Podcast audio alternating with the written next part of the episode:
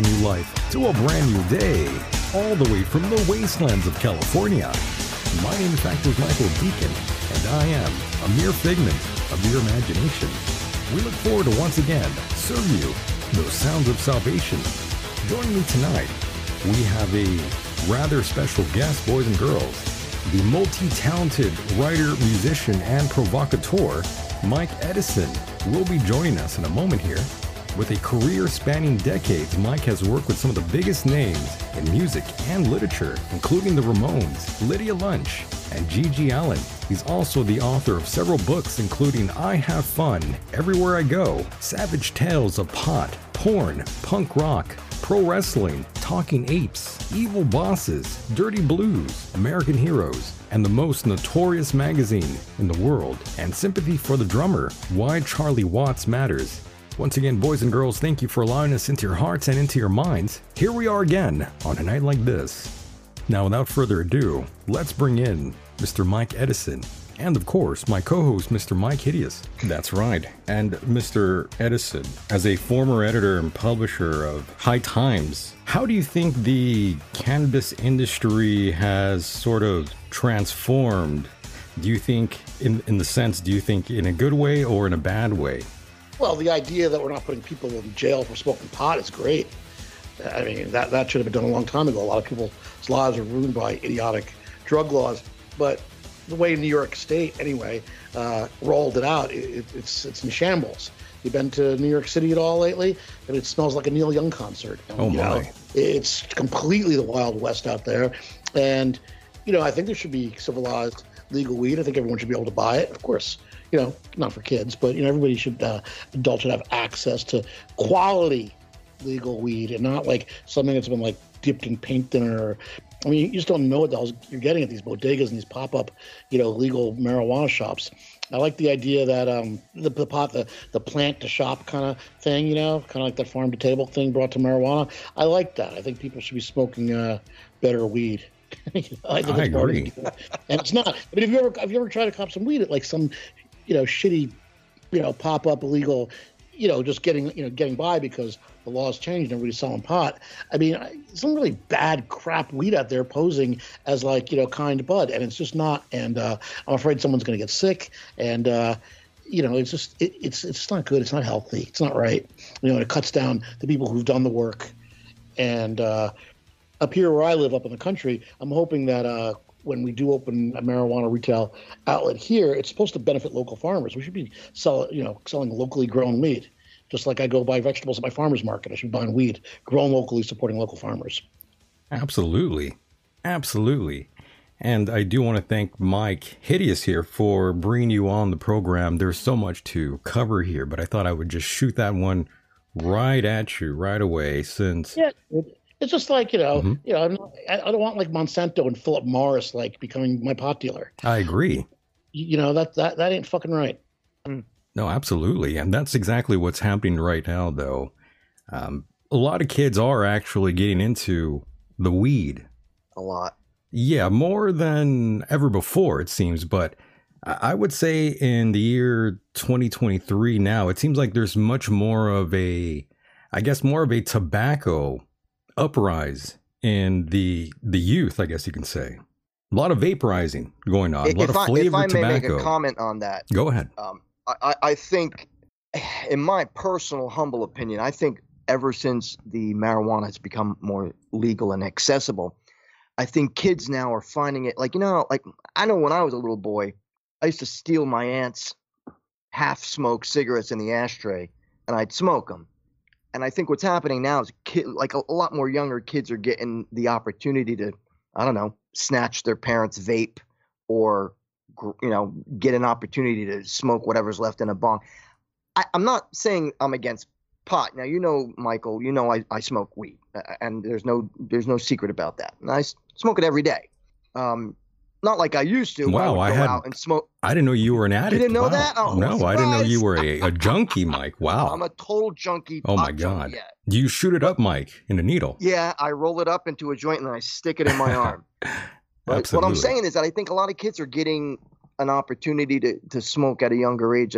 Whereas when it was more illegal, uh, you know, it became a thing where you mostly got it as an adult, at least in my experience. I don't know. What do you think, Mr. Edison? Ah, shit. I mean, I was smoking pot when I was 13. There you go. Uh, dropping acid when I was 15. Ooh. You know, but, but, you know, but I, I, I was looking for it. I mean, you know, I, I, I, I, I was on a vision quest of some sort. Love that. Uh, I don't know. Look, you know, I, I don't. I mean, listen, if my 13 year old came home stoned, I'd be, I, I wouldn't be very very happy about it.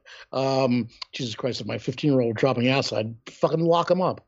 Uh, yeah, I would imagine. I mean, for me, but I'm not recommending it. You know, uh, I, yeah, I mean, it's like booze too. I mean, listen, kids are going to experiment. Kids are kids. You know, Yeah. get stoned as your teenager. It's part of the job description. Um, you I know, guess it's better than alcohol, right? well, I mean, a kid 15 is going to like try a beer, get a little over drunk, and throw up at a party too. It's just part of the exactly. but uh, but you know, demystifying it, and you know, the one thing you can't do is lie to kids. You know, which is what what my generation we were always told that marijuana would make you grow breasts, would make you. you laugh. That's what you know. We were told in school. You know, if you smoked marijuana, you'd lose all your testosterone. Yeah. and uh, you know, you'd grow breasts. Yeah, you'd, you'd be sexually dysfunctional. Um, you, you you know, your brain would die. I mean, like it was just a million things. Not not to mention you'd end up in jail, or that it would lead to like you know, like putting a needle in your arm and you know, dying on the floor, uh, or a jail cell. Uh, that's what we were told, and you just knew that it was bullshit. It's just better to be honest with people. I mean, I tell kids all the time, it's like, listen. I mean, I tell them, listen, don't smoke dope. Wait, you know, I mean, just be patient. But uh, I'm not gonna lie to them. and Tell them it's the worst thing that ever happened to them. Right. You know, I mean, I, I don't. I try not to bring it up, but ki- kids are hip. You know, they, they they know. I teach music to some teenagers, and I always tell them like, no drugs. And you know, I mean, I mean, on the gig, you know, I mean, just don't show up fucking stoned at Square. Uh, I mean, which I still think, you know, I mean, I, ne- I haven't smoked pot before a gig in a long, long time. You know, I, I think there's a time and place for everything. In fact, when I got busted for smoking weed when I was in junior high school, getting stoned before school, and again, if I found my 15 year old kid smoking weed before school, I, you know, I'd, I'd, I'd handcuff him to the radiator and never let him leave again. Um, you know, that ain't right. You know, I mean, but you know, I, I grew up in a pretty dysfunctional situation. But the only thing anyone said to me that made any sense was one teacher, after everyone got done yelling at me and telling me, you know, they thought I was a nice person, and now I'm like, you know, obviously on the road to ruin. Said, look, I said, look, there's a time and a place for everything, and that's all he said. And I, you know, it was good. It was kind of like, hey, you know. You know, asshole. You know, getting stoned in the woods before school is not the right place. But uh, but I'm not telling you that it's the worst thing you could possibly do either. You know, maybe Yeah, save you know save it save it for the Stones concert next week. You know, I'm with it's you. interesting you say that, Mike Mike Edison. Um, I've always felt the same way. When I was involved in music as a performer, there was one rule I had, and I don't care what anybody of my musicians were into. You could have been into any sort of substance. I didn't care, but I always said to them, before rehearsal, before gig, don't ever get yourself fucked up because, as you just said, there's a time and place for everything. Not even a hit or two, Mike, before going on stage. Never. I, I, I always I always enforced that with my musicians when I was working with a band. Well, you're no as I- fun. I know I'm no fun. I mean, don't get me wrong. There were times if we would experience or experience, if we would experiment, you know, we'd light up a little bit, or everybody would have a couple of beers or Ah, something. yeah. I didn't, that was one thing. But if we were rehearsing for a gig or doing a gig, I was like, don't do Don't anything do it, yeah. until after. I hear Well, you. no, it's it's hard. I'm not I'm not a cop. I'm not going to police people. Some people feel like they can be stoned and be stoned all day, and uh, I personally feel people are stoned all the time. You never get the best of them, you know. Um, and and working at high times, believe me, I saw people who were stoned all freaking day long, and at some point, it's it's it's uh. You know, you got a substance abuse problem, son. You know, I mean, I, I like clarity. I like to get stoned too, and I like to drink. You know, but again, time and place for everything. I found with pot when I started picking my spots more than instead of being like a teenage stoner, and you know, if I, you know, I'd wait, like, okay, hey, I'm gonna go hiking in the woods, you know, let's get stoned, or you know, we're going to the art museum, or you know, it would be okay. But like showing up to school or a gig stoned, I mean, school's one thing. I mean, I was just acting out and fighting against everything and rebelling and was unhappy in the first place, but you know, if you have to get stoned to go to a job you allegedly like, that's kind of wrong. I, people think I'm really conservative about this, but but I, I like clarity and I like people who are clear, and I'm fine with everybody smoking pot. in it's time, you know. But uh, you know, you wouldn't show up to work like having a few drinks. I mean, no way. It wouldn't be acceptable to have a few drinks every day before you went to work. Um, You know, I want people clear. That's all. As far as playing gigs, I mean, personally, it doesn't work for me, and I find it, you know, kind of disrespectful to the audience to show up wasted. That being said, we drank an awful lot of liquor before an awful lot of gigs. I hear you. You did a lot of, you know, came up, you know, kind of buzzed and wired, but you know, maybe I would, I would probably would have blown over if I was driving a car, but uh, Right. playing drunk, it seemed like I was right in the pocket. Uh, and, and also, though, you can't do it while you're real drunk. I mean, you, I mean, you know, you know, every, everybody's got their own, thing, I guess. But uh, yeah, I just, I just think with the popping weed, I see too many people stoned at the supermarket. I'm like, really, really, are you kidding me? You know, well, there's some people that just can't function whatsoever on on the weed. yeah, but the people that say they can't function without it are the ones I'm worried about. Well, that too. That's another problem. Um, but yes, uh, alcohol and marijuana both are great. Both are fantastic in my opinion. In moderation, not you know not continuously doing it for hours on end. Maybe just uh, two hours, and then you're good. I think that might be safer. Dude, you know, again, time place for everything. I, I, I love a good pot party. You know, uh, I mean, I, you know, I, I, don't, I don't, I don't get stoned and drive my car because I don't want to be like, uh, you know, searching for, you know, some fucking jam on my radio and like Right. hitting a deer. You know, I mean, that's all. Or hitting a kid. Driving a car down the road. Um, so I know people drive stoned. I, I, I don't like not even buzzed. You know, like no. You know, Sounds like really, a no. sounds like you're a pretty safe driver then, Mister Edison. I do my best. Hey, dude, you know, just uh, people think like I say, people seem to think I'm kind of conservative about it because I have some sort of reputation because of working for High Times and being being very pro pot, generally speaking. But uh, yeah, man, I just like to, you know, keep keep keep it uh, you know, keep it respectful. That's Yeah, all. you want to be respectful and stay alive. Basically, you don't want to be high on the behind the wheel or drunk. I mean, those are all things that are, I would say, someone with common sense would follow through with. So, Mike, I'm glad um, you know you're not drinking or driving or high on mushrooms and driving like I was at one time. Um, but you Oh, know, you did that happens. too once? drunk. I've driven my car in acid, but you know, I was like, you, you know, I was, I was I was a kid, you know, Yeah, I was just exactly. trying to make my way in the world. Now, you know, I, I I'm better at executing good choices. Right. You know, you you eat a few grams, you drive a few hours. It's all good. I, I was 25 years old. I had just gotten married, and I had taken a couple of uh, mushroom caps, and I decided, um, dude, I, I was having out of body experiences, and I decided to get behind the wheel and drive to a friend of mine's place where she worked. Um, that was like it had to be at least 25 miles away. I, how I did it, I don't even know because I don't remember. I have no recollection on how I got there or got back home. I mean, I was completely focused on, like, I had like tunnel vision, you know. Oh God, when I think about that day, I'm like, what the? Yeah, what were you I thinking? about? Exactly. And, you know, there's only been one instance where I was like really drunk and I drove on the freeway after going and meeting a listener of mine several years back at a brewery. And that was definitely not a good idea. I got really high in the parking lot and me and this listener got really drunk. I had no business getting behind the wheel. And uh, Mike, just like you, I have no idea how I did it or how I made it home. That's crazy. Yeah, that, That was the dumbest crazy. thing I've ever done. Hmm. Man, you know, it ain't about you; it's about everybody else on the road too. So that too. That was crazy. you know, try to keep it cool. That's all.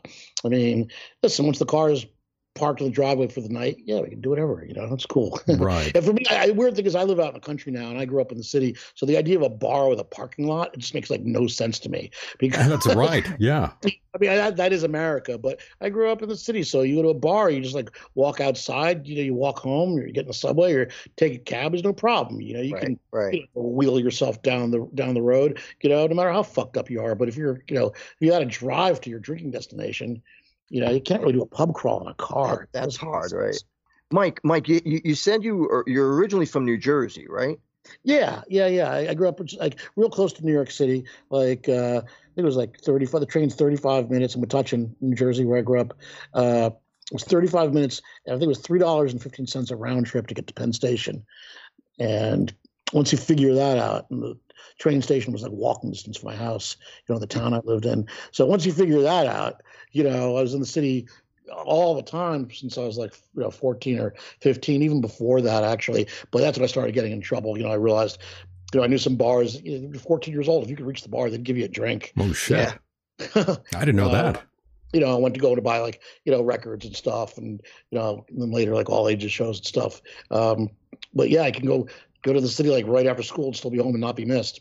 Very nice. Did you? Was it when you got into a band that you start that you moved into New York? Because you lived in New York City as well, right? Yeah, but I mean, my whole life, except for a few, you know, a few detours, and, and then recently moving, you know, up the country. Uh, no, I moved to New York like right after I got out of high school. You know, I mean, ostensibly to go to college and got my my place, and uh, you know, uh, NYU Film School lasted two years. Uh, wasn't really a success. um, but at the time, I was also playing in you know my first band that really did anything, Sharky's Machine, and we you know people were saying like, hey, do you want to go to Berlin? Do you want to go to Amsterdam? Do you want to make a record? Do you want to play some gigs? It was like really cool, early pre-internet, you know, obviously pre-internet, you know, but post-punk madness. You know, like What uh, year was that? So this is like the band. I started the band like '82 or '83. By '84, it's kind of up and rolling. I guess maybe went to Europe the first time in '85. I think we did our first trip, and then we went back again. Uh, and uh, it, was, it was great. You know, I mean, you know, I was uh, yeah, I was 20 years old. Was I 24? So yeah, like between 85 and 88, we started going back and forth. Um, so yeah, you know, I'm like 23 or four years old, hanging out in West Berlin at the time. It was before the wall came down.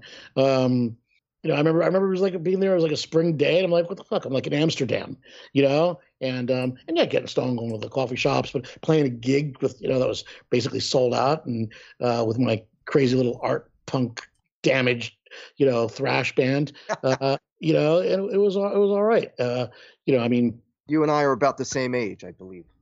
yeah, I mean, you know, I uh, graduated high school in 1982. Uh, so year- you must be two years older than I am. Right into this kind of like when I got to New York, it was kind of like second wave, whatever punk rock, but you know, all the hardcore bands were like happening. Uh, that was kind of what was going on at CBGB's. Uh, it was all, all the thrash and hardcore bands of the day. Um, I was good friends with the band Reagan Youth and, and went on tour with them in 1984. I guess that was the first real tour I did was the Reagan Youth uh, Across America tour in 1984 I remember them. rock against Reagan, and we playing like huge gigs with the Dead Kennedys, and, and you know it, it was wonderful. It was great. Wow, you got to play with the Dead Kennedys. Nice. Well, you know, I got to I got, I got to play before them, yeah, and they were they were amazing, man. You can't believe how how great a band they were unless you saw them. Like I saw them. I saw them at the Dover Showplace in 1985. Nice. Yeah, they were still going strong in 1985, no question. I think maybe that was like right around the time it was like a tipping point, like their their records ceased to be, you know, quite as good. But man, see, you know, uh, like Jello was taking everything a little too seriously. Mm. You know, uh, but man, could they play? They played so great. They sounded so great. Wow, they were amazing. Generate so much excitement in an audience. Ugh, I'll never forget that show. It was the most brutal show. That and and the and Suicidal Tendencies the same year were the two most brutal shows I had ever been to. And I used to go out and you know do the the, the slam dancing and all that bef- before it became thrash. Um, but yeah, amazing. Dead Kennedys were one of the most amazing shows in hardcore music that I had ever seen. Mike, you said um, you also got into writing as well. Was that while you were still a musician, or or when did you start writing for magazines? Yeah, the whole thing happens kind of at the same time. So I, I, I get to college and uh, get this idea I should write for the school paper. Um, and I know a guy who's like writing over there, and he says like, "Hey, you gotta, you should write something. You should write a review." I think I wrote a review of a Black Sabbath concert. It was the worst thing. And you know, the great thing is like, hey, you know, you great. And then people start giving you tickets to things because they want you to review them. Uh, and I suddenly realized this is the hustle. You know, when you review things, you get free shit. And you get free Right. shit all the time. And in New York City, down to New York City, this was the best because I also wanted to go to a lot of gigs that weren't going to get coverage elsewhere. Like a lot of like blues, country, uh, root stuff. The Lone Star Cafe was right down in Greenwich Village, and they were very friendly uh, to me and to us. Can I, you know, just let us in. Basically, hey, can I come in? You know, go, you know, maybe, maybe, maybe, maybe I'll review this for the NYU paper. And uh, but this is how you know I get to see Dr. John like nine times, you know, and and Buddy Wow. Guy and Albert King, and you know I was already I was already going there when I was in high school. You know, I was a little underage, but I was going to all these see all these you know great blues guys. Everybody came through that bar, and uh, and then you know then it was just like okay, you make him call, you get on the list. This is the hustle, you know. Uh, Right. And it, it, was it was good for a while, you know. Always getting invited to shit, people buying you drinks for speed. So that was a good reason to be on the school paper. But it quickly turned into something bigger because someone said, "Hey, you want to gig writing for this wrestling magazine?" That's how that happened. It's one of the guys I knew had a thing writing at a wrestling magazine. Uh, I don't know how he got that job. He just kind of applied for it, you know, and uh, said, "Well, why don't you write write this?" We're all kind of like stoner wrestling fans, you know. Uh, this is just before the first Hulk Hogan era, and uh, but we're right around the same time. It was right around WrestleMania one, and uh, started writing for that magazine, which became quite a thing. Because I'd start writing numerous stories under different names, you know, every month until eventually I started, you know, editing the magazine myself. When he left, I got the gig, uh, and wow. then I, then came the the pornography, right. Uh, which is not something I ever thought about writing because I always thought it was kind of boring. But you know, I mean, here I am, I dropped out of school and playing in my punk rock band. I mean, life was okay, but I need a gig, need need need to make some dough. And uh, someone said, "You ever think about writing smut?" And I was like, "Well, no, not." yeah, great idea. Not, not really. I hadn't really thought about it. Well, there are these guys. They they do these paperback books. I mean, you got to remember, videotape was still very expensive at the time. Uh, you know, that was the technology. You know, beta cassettes uh, still like pre VHS. Porn movies cost money, uh, and paperback books were part of the way people uh, consumed smut. right. so, so get up there to, you know, they, they auditioned me. He said, "Sit down on the typewriter, you know, and give me like, uh, you know, four pages of blowjob." And uh, uh, uh uh, I'm, I, I'm a good typist. You know, the smarter things I ever did was uh, take this little typing class, like in a summer program, uh, when I was in high school. You know, while everybody else was like, you know, whatever, getting stoned and jumping in the river. I was like, took this two week thing and learned how to type properly. It's like, still, you know, paying dividends that that two weeks. Um, so like I sat down, I wrote this thing. You, you sit Jack and Jill on the couch, and then you pull the camera in close and like do do do do do clackety clack, and I pull the paper out of paper. The guy says, "This is great. You can start tomorrow. You have to write a book a week. That's what we do over a here." A book a week. Wow. Yeah. Yeah, they're short novels, and but they're you know, and we wrote them on these primitive word processors, and they typeset them there, and it was all basically this kind of like mob run porn distribution thing because that was a thing, you know, you know, like all these porn shops, you know, that you know selling you know dildos and movies and whatever else. They had they, they were flooded with these books and they printed them themselves. So they paid me like four hundred dollars for a book. I think it was what it was, cash. Uh, but you know, you can write one in about forty hours. So all right, per hour, doing a great job, but it was good. I'd go there, show up, get 400 bucks, and I'd get slight raises. But man, you know, my apartment probably only cost $380 a month at that time. So making that kind of cash a week doing something that wasn't, you know, digging ditches and actually sitting down and making up this unbelievable amount of filth was, was kind of kind of all right. yeah. That beats uh, working a regular job, that's for sure. Shit, yeah. Way better. Yeah. Well, until, until until it doesn't, you know, until you burn out on it, and you mm, can't True. possibly, you know, find one more fucking way to slide. he slid his hard blah blah blah. Right. you know, you're just like fucking done, and it's like, okay, I can't do this anymore. You know, I cannot. Not one more fucking word. That's true, but it's just it's one of those things that will always be popular, and you know, erotica sells uh, tremendously still to this day. And again, you've written about some of the more outrageous aspects of American culture, like you just said, pro wrestling and pornography. Um, what what do you think these subjects reveal about the broader culture of America, Mr. Edison? That's a good question. See, I like that.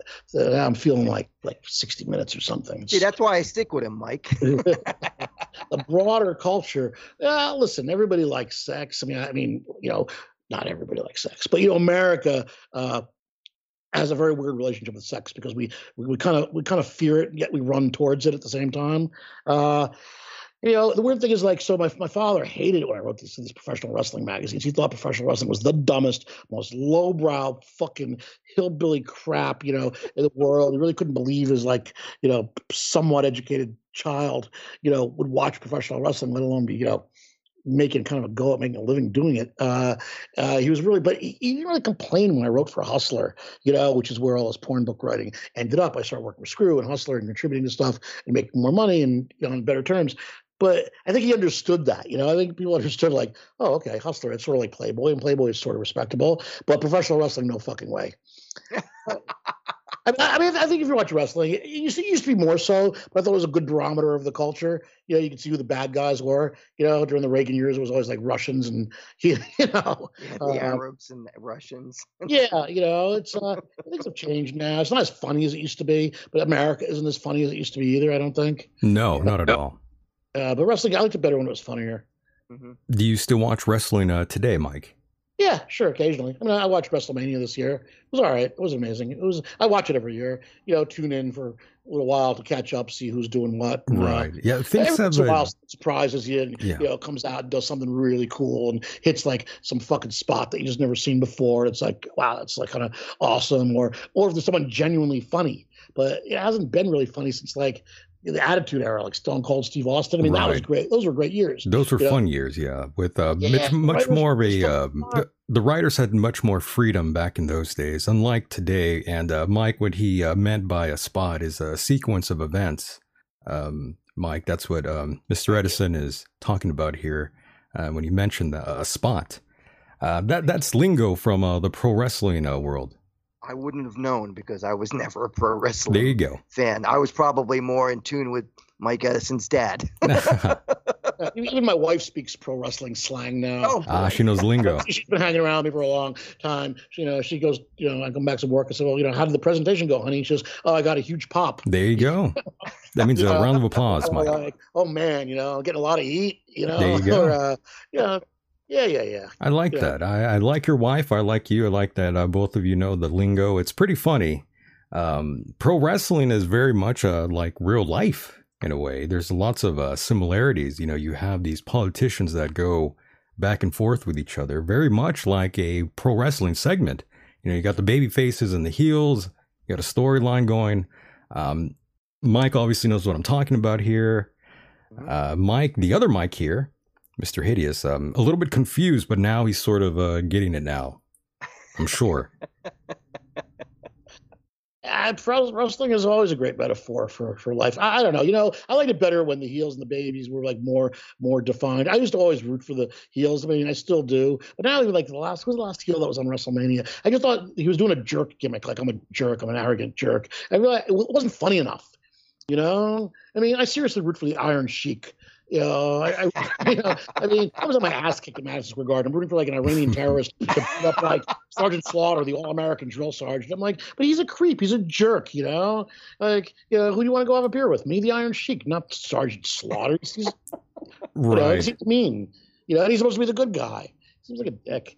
Uh, he kind of is a dick, by the way. I, I ran into uh, Sergeant Slaughter before, and uh, I didn't like him personally. Got to be honest. Bob. Bob Slaughter.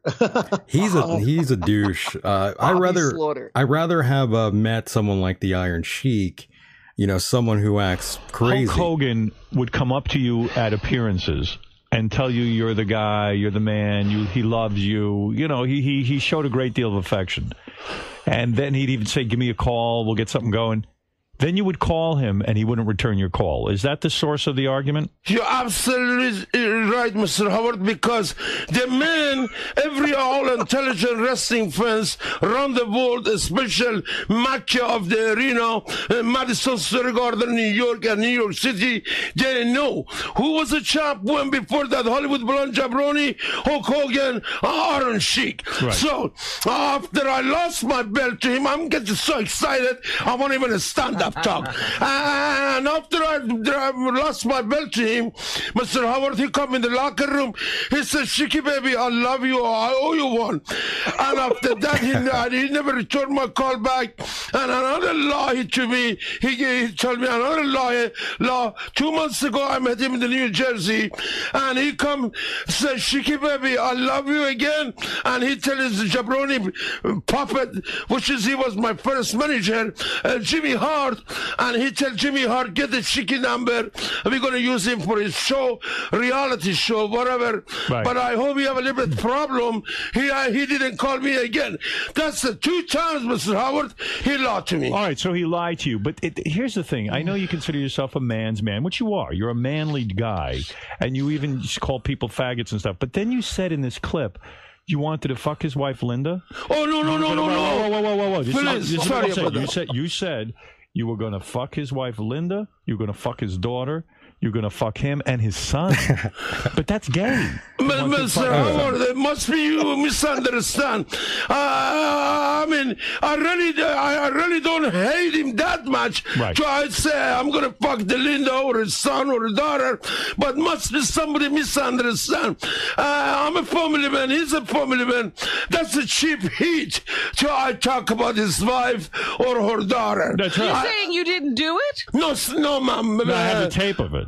I played it today. is that right? Yeah. But must be somebody, must be with somebody else. But, but, uh, You were uh, I mean, for the sheik? yeah, First I mean, Sheik, his son is underage. I don't think you can be having sex with him. well, absolutely not. Sam is her daughter. Right. Sam is his wife, Linda. Right. Uh, and I have a good friendship with his wife and his daughter. But, but Robin, I never say anything bad about his wife or her daughter. Must be My goodness, I just wanted to hear that, uh, Mike. I'm sure you have Imagine it. talking to that guy all day. I love the Iron Sheik. He, he's so unglued. Was he You know, so loud when he talked to you that He whole time? he was- I mean, he was doing doing some heavy crack for a while. but mean, he was really going going down that rabbit hole in a bad, hard way. I mean, he's talked about it. You know, um, yeah, he's out of his fucking mind. The Iron Sheik. I love him. you know, Great yeah, guy. you know, I mean, listen, he used to we used to post all the time. You know, he hates fucking Hulk Hogan. He, he's like, I'm gonna humble Hogan country way. You you, you figure out what that means. He- he- he's gonna humble him in the old fashioned country way. Okay, you, you can take that. I don't know. Iron Sheik is funny. Hulk Hogan is not. Hulk Hogan is so not funny. I, I mean, I, I get it. He's he, you know he's this great tall, good looking guy. And he's got great skills on the mic. Stay in school, eat your vitamins. I mean, I, I, I get it, but he's not my kind of fucking dude. He's not my kind of people. I don't want to hang out with them. You know, you know what it is? Roddy Piper told me. He said you know, Hulk Hogan is the kind of guy that wears a spandex in the airport. Ooh, he's a mark for Like himself. Jerry only. Yeah, Jerry know? only, He's yeah. spandex when he's mowing the lawn. I mean, Hogan's a jerk. He had a bad reputation too, Hogan, like, like just for not being a good guy in the locker room and not like being helpful to like young people who are coming up in the business. You know, I mean, he had it all, and uh, you know, he, you know, he, he was the houseboy. You know, I mean, he had the, he had the big sell. He had, he had the backing from the promotion, and I, I guess he sold a lot of tickets, which is the only thing that really matters. Right. In pro wrestling, that's all that matters. Doesn't matter if you're good matters. or bad. If you're yeah, as long as you generate money, that's all they um that's all they care about. Um, just like in real life. Art is nice, but someone's got to pay for it. That's true. That's it's true. like that in so many, so many different avenues of of uh, whether it's uh, Hollywood or music, or you know, it's all the same. It's how much units you can sell, or how many, you know, how much money you can generate from your uh, your actions. That that's what it's about here in this country. Absolutely. And uh, Mr. Edison, I forgot to ask you very early on in our conversation. Um, you know, we didn't even get to talk about uh, you know the early years of your life and uh, your your family, your parents, we or anything. Uh, do you have any brothers or sisters? Any parents alive, Mr. Edison? Well, no, I'm I'm I'm an orphan. You're an uh, orphan, okay. An adult orphan. My parents died, you know, in the last ten years. But I uh, you know, uh, I, I I know Mike. You know, it's the weird thing is Mike.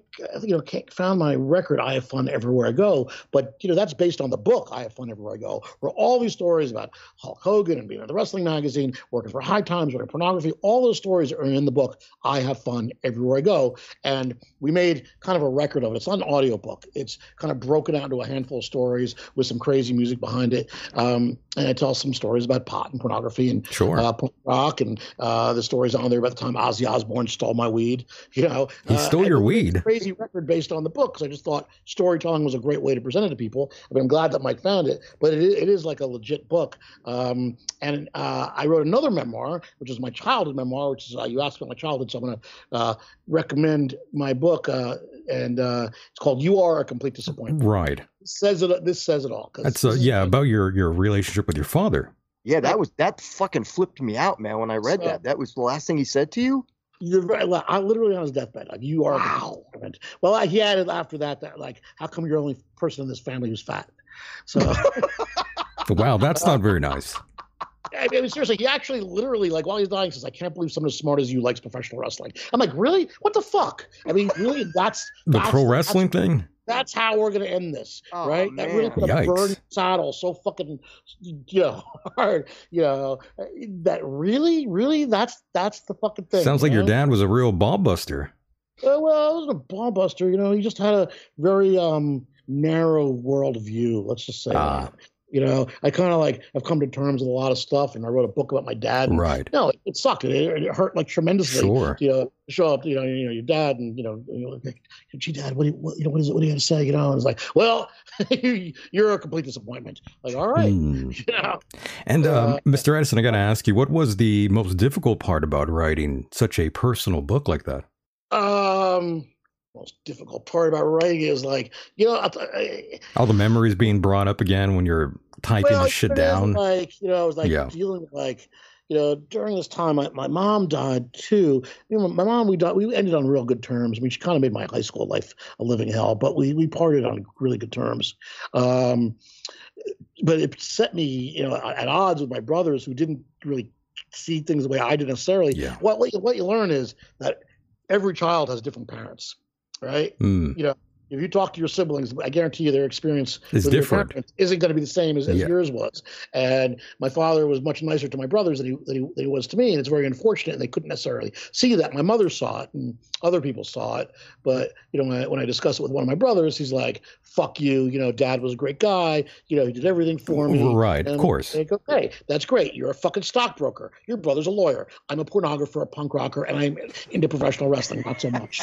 Yeah, so you were like the black sheep, obviously, and you know your dad. Um, these sort of things were very foreign to him at the time, obviously, and he, he just didn't get it. He didn't get you. No, Well, he didn't get it. He didn't. know, yeah, like, uh, I hear. I you know, see. So, so this this happened. So my, my dad dies, tells me you know I'm, I'm a loser, and uh, Hmm. right around this time, like his girl, I'm you know crazy in love with, like dumps me. Um, uh, she's now my wife. Uh, Well, that's well, that's a good thing. but but we broke up, and I, I wasn't really like I, I didn't want to break up at the time, and then I lost my job. You know, I was, I was again was editing music books, and um, uh, you know, because the writing thing and the publishing thing had taken, uh, you know, nice, nice thing. I'd written my first book, and I was being, I, I had some some success as an author, and then um, I became a book editor because sort of the magazine world had changed, and I don't know, it just worked out good. I was editing music biographies, and uh, so anyway, but I lose the job. It was like after 2008, and the you know stock market crashes and the banks crash and the economy's in the toilet, the recession and all this. So let's see. Uh, recap. Dad tells me I'm a loser. Girlfriend dumps me and I lose my job. So I'm just like this, like you know, unemployed, lonely guy with a cat. And then my cat died. Oh So- my God. So, so I was like, I was like- so that, I mean, I talk about this in, in the book. It was the summer of suck. You know, yeah, like, what- it was a real shit Uh, summer. Yeah, yeah. yeah, yeah, yeah. I was like, oh fuck, you know. I was like, Mike Edison stock is in the basement with no takers, and uh, you know, got, got to turn this around somehow because I was kind of bummed. My friend said, you know, you ever think about, you know, talking to a therapist? And I hadn't really. Then it occurred to me I was like the last Jewish guy in New York City who hadn't talked to a therapist. So, Oy so vey. here's the number of my head shrinker. She's really all right. Give her a call. And I guess, all right, because this is us feeling overwhelmed, you know, and there's really, really no downside to paying someone to listen to you, I don't think. uh, but uh, yeah, I mean, all these things, I mean, sort of had to come out. The, I mean, the story has a happy ending. Look, I'm here talking to you guys, having a laugh. You know, I feel feel great. You yeah, know, you know, you know, I made some other really very good decisions in my life. So- right, right, Uh, and well, you know, part of this is like, you know, you Mhm. can't forget, but you got to try to forgive the old man for yeah, that's the thing. You know, he's still your biological. Well, well was he your biological? No, you said you were an orphan. Yeah, yeah, I, I, I came right out of his dick. I can't even believe Ah, it. okay. Yeah, you came right out of that that jizz there, and yeah, you know, it- well, you know, it it happens sometimes. Uh, we have these relationships with either our mothers or fathers, and they just somehow we just uh, don't click sometimes, and it's an unfortunate thing. But of course, you know, you got through it, and you know, you got to forgive the old man. Well, I Uh, tried to, but you know, I mean, listen, I'm I'm I'm older now, but I still think about it all the time. Listen, more like sure. great right now. I mean, uh, I'm really uh, uh, things are things are really okay. I think I'm most importantly is I'm the guy I wanted to be, not the guy that he told me I should be. Exactly. You know, this- Yeah. This is find freedom, and you know, I mean, That should be- that- that- that should-. I got my drum set up. Right. play, you know, at night if I want to, because I live in the country. No one, no one knocks on my door and complains. Everything's cool, you know. But you know, you, you, you know, you're, I don't know, you guys parents, you know, you got kids, right? So, you know, you, you your job is to protect your kids Right. Your job is like to uh, love your kids unconditionally. I mean, uh, you know, I get it. Kids are trouble. Kids suck. I know a lot of bad kids. I know kids. You know, you know, you get a call in the middle of the night. Yeah, you got you know picked up outside the high school with a can of spray paint. That's the beginning of it. You know, there's a lot of kids out there that deserve to be in those school shootings, in my opinion. Oh, um, but that's another story. Um, really? but uh, really? was that too much, uh, Mr. Edison? Stern, like from like what like from the '80s Howard Stern. You know, that was like. I thought that was a. Pl- I thought that was pretty good. Really? Yeah, it was pretty offensive. It was humorous. All the uh, cat ladies will like that one. Um, but yeah, don't repeat that though, um, Uh, boys. I, I, you know, I, you- you're not getting getting much out of me for that one. No, I'm not even. I'm not even like you're not even getting the good heat from me because uh, it was too easy. You know, cheap heat. I was cheap heat. Ah, well, of course, that's what we do here. It's an alley oop. You set it up, I knock them down. Um, that's just the way it goes here. Um, but Mr. Edison, I got to ask you though. You know, we're talking about your childhood, and I'm, you know, you wrote for um, Screw Magazine and other things. child. right, right. But I'm just uh, wondering though, Mr. Edison, um, how old were you when you were first exposed to pornography, if you can remember? Uh, Early on, or pornography is a pretty big word, but I definitely saw Playboy magazines when I was twelve or thirteen, maybe. Maybe That's I don't know. pretty There was some normal. first naked lady in the magazine. I don't know, like Sure. every other kid. I was maybe- around that age Maybe too. a little, maybe a little younger than that. I don't know. You know, Okay. normal. You That's find pretty one at someone's normal. House. Someone stole one from their dad. Like, like, Yeah. like that. Yeah, yeah. National Lampoon magazine. I remember being in sixth grade, and there was uh, this beautiful girl, the, the the job rolling paper girl. She was fantastic. She had no shirt on, selling rolling papers in this magazine, and uh, yeah, I was so so in love with her. And- Can I, ask, can I ask a question, um, Mr. Edison? eh, Being involved as a writer for some of these uh, porn, pornographic magazines, did you ever get a chance to meet Ron Jeremy? I, I never have, you know. Uh, um, I know we've been in the same room more than once because he was friends with Al Goldstein, who I was friends with, but I've never met uh, Ron Jeremy, and I'm probably uh, that's okay, you know. That's Um, probably you the probably reason I, don't want the reason I bring him. that up is because, I don't consider this like a, like a like a deficit in my in my life. and that's cool. I, I can respect that. The reason I bring it up is because maybe you have or have not heard about the accusations that he was accused of um, with having. Um, yeah, I hear. I you know I, I pay attention. I hear all sorts of stuff. Yeah, you know, yeah, that's that's not a turn on. You know, uh, yeah, it, it's a rough business. You know, I was never involved in the film end of it. I did I did the porn magazines. I worked in an office. You know, wasn't like there were naked girls like dripping from the fucking you know ceilings and. and you know, there was like you know photographs of other girls in the office.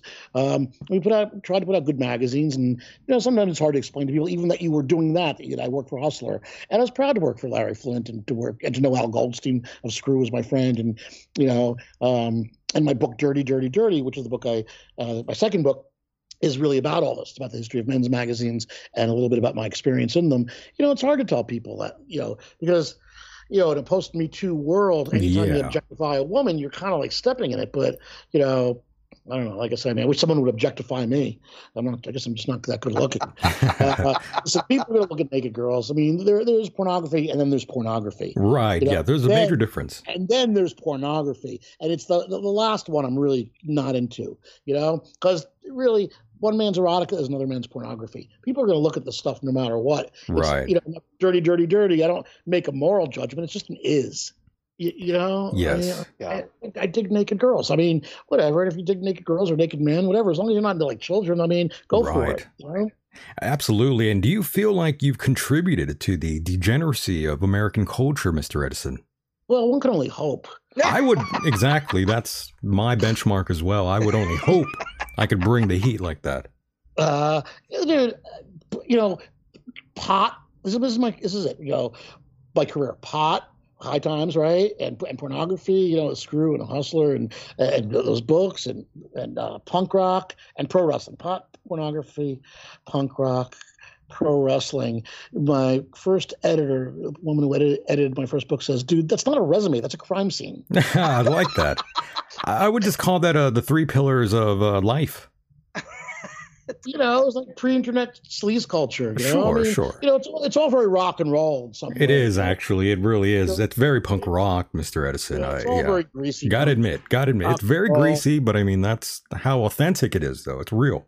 It, it is it is it is real. And if you're looking for authenticity, you know, listen, I got some some despair. I mean, you know, it, it's like it, it, we really were there doing it. I mean, you could. I mean, I'm not making this up because you know, at the time I did my book, you know, there were people who were like kind of fabricating their memoirs. When mm. people famously had kind of like brushed up their resumes and you know exaggerated stories, and they were really concerned. You know, I wrote a book. I said, I'm leaving shit out of this book because I don't think people would believe it. That's so you good. Know? I don't have to add shit. You know? I'm I'm toning it down because it wouldn't be believable. And Mike, really quickly here, um, when did you lose your virginity? I'm very curious to know. Not that I want to date you, but I just want to know. That I have.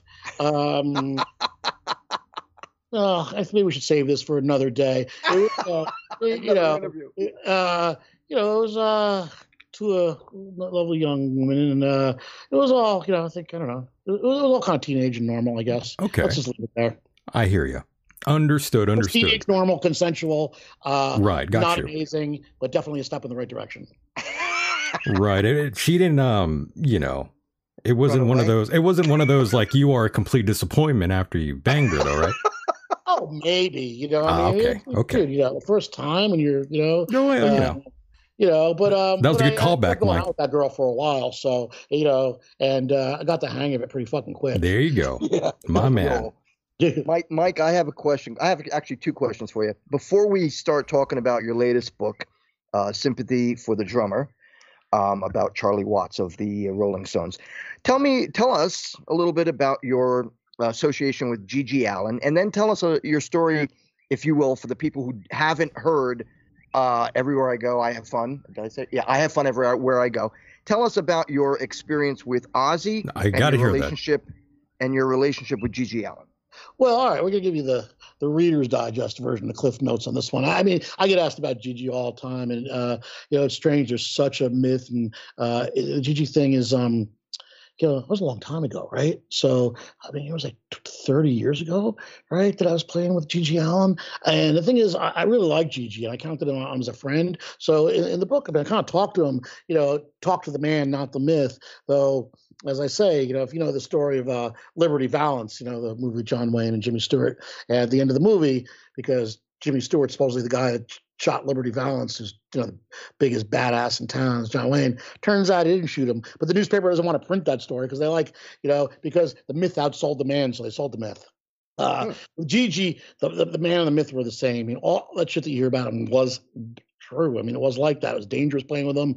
Uh, you know, it was definitely. I mean, I stopped playing with him because it got out of hand, and maybe I didn't need to be around that as much, you know. Uh, but but you know, file it under like me acting out a little bit, being attracted to something that was outrageous, shock art. You know, I thought, but I also GG really loved country music, and uh, I like country music too. So no we, kidding.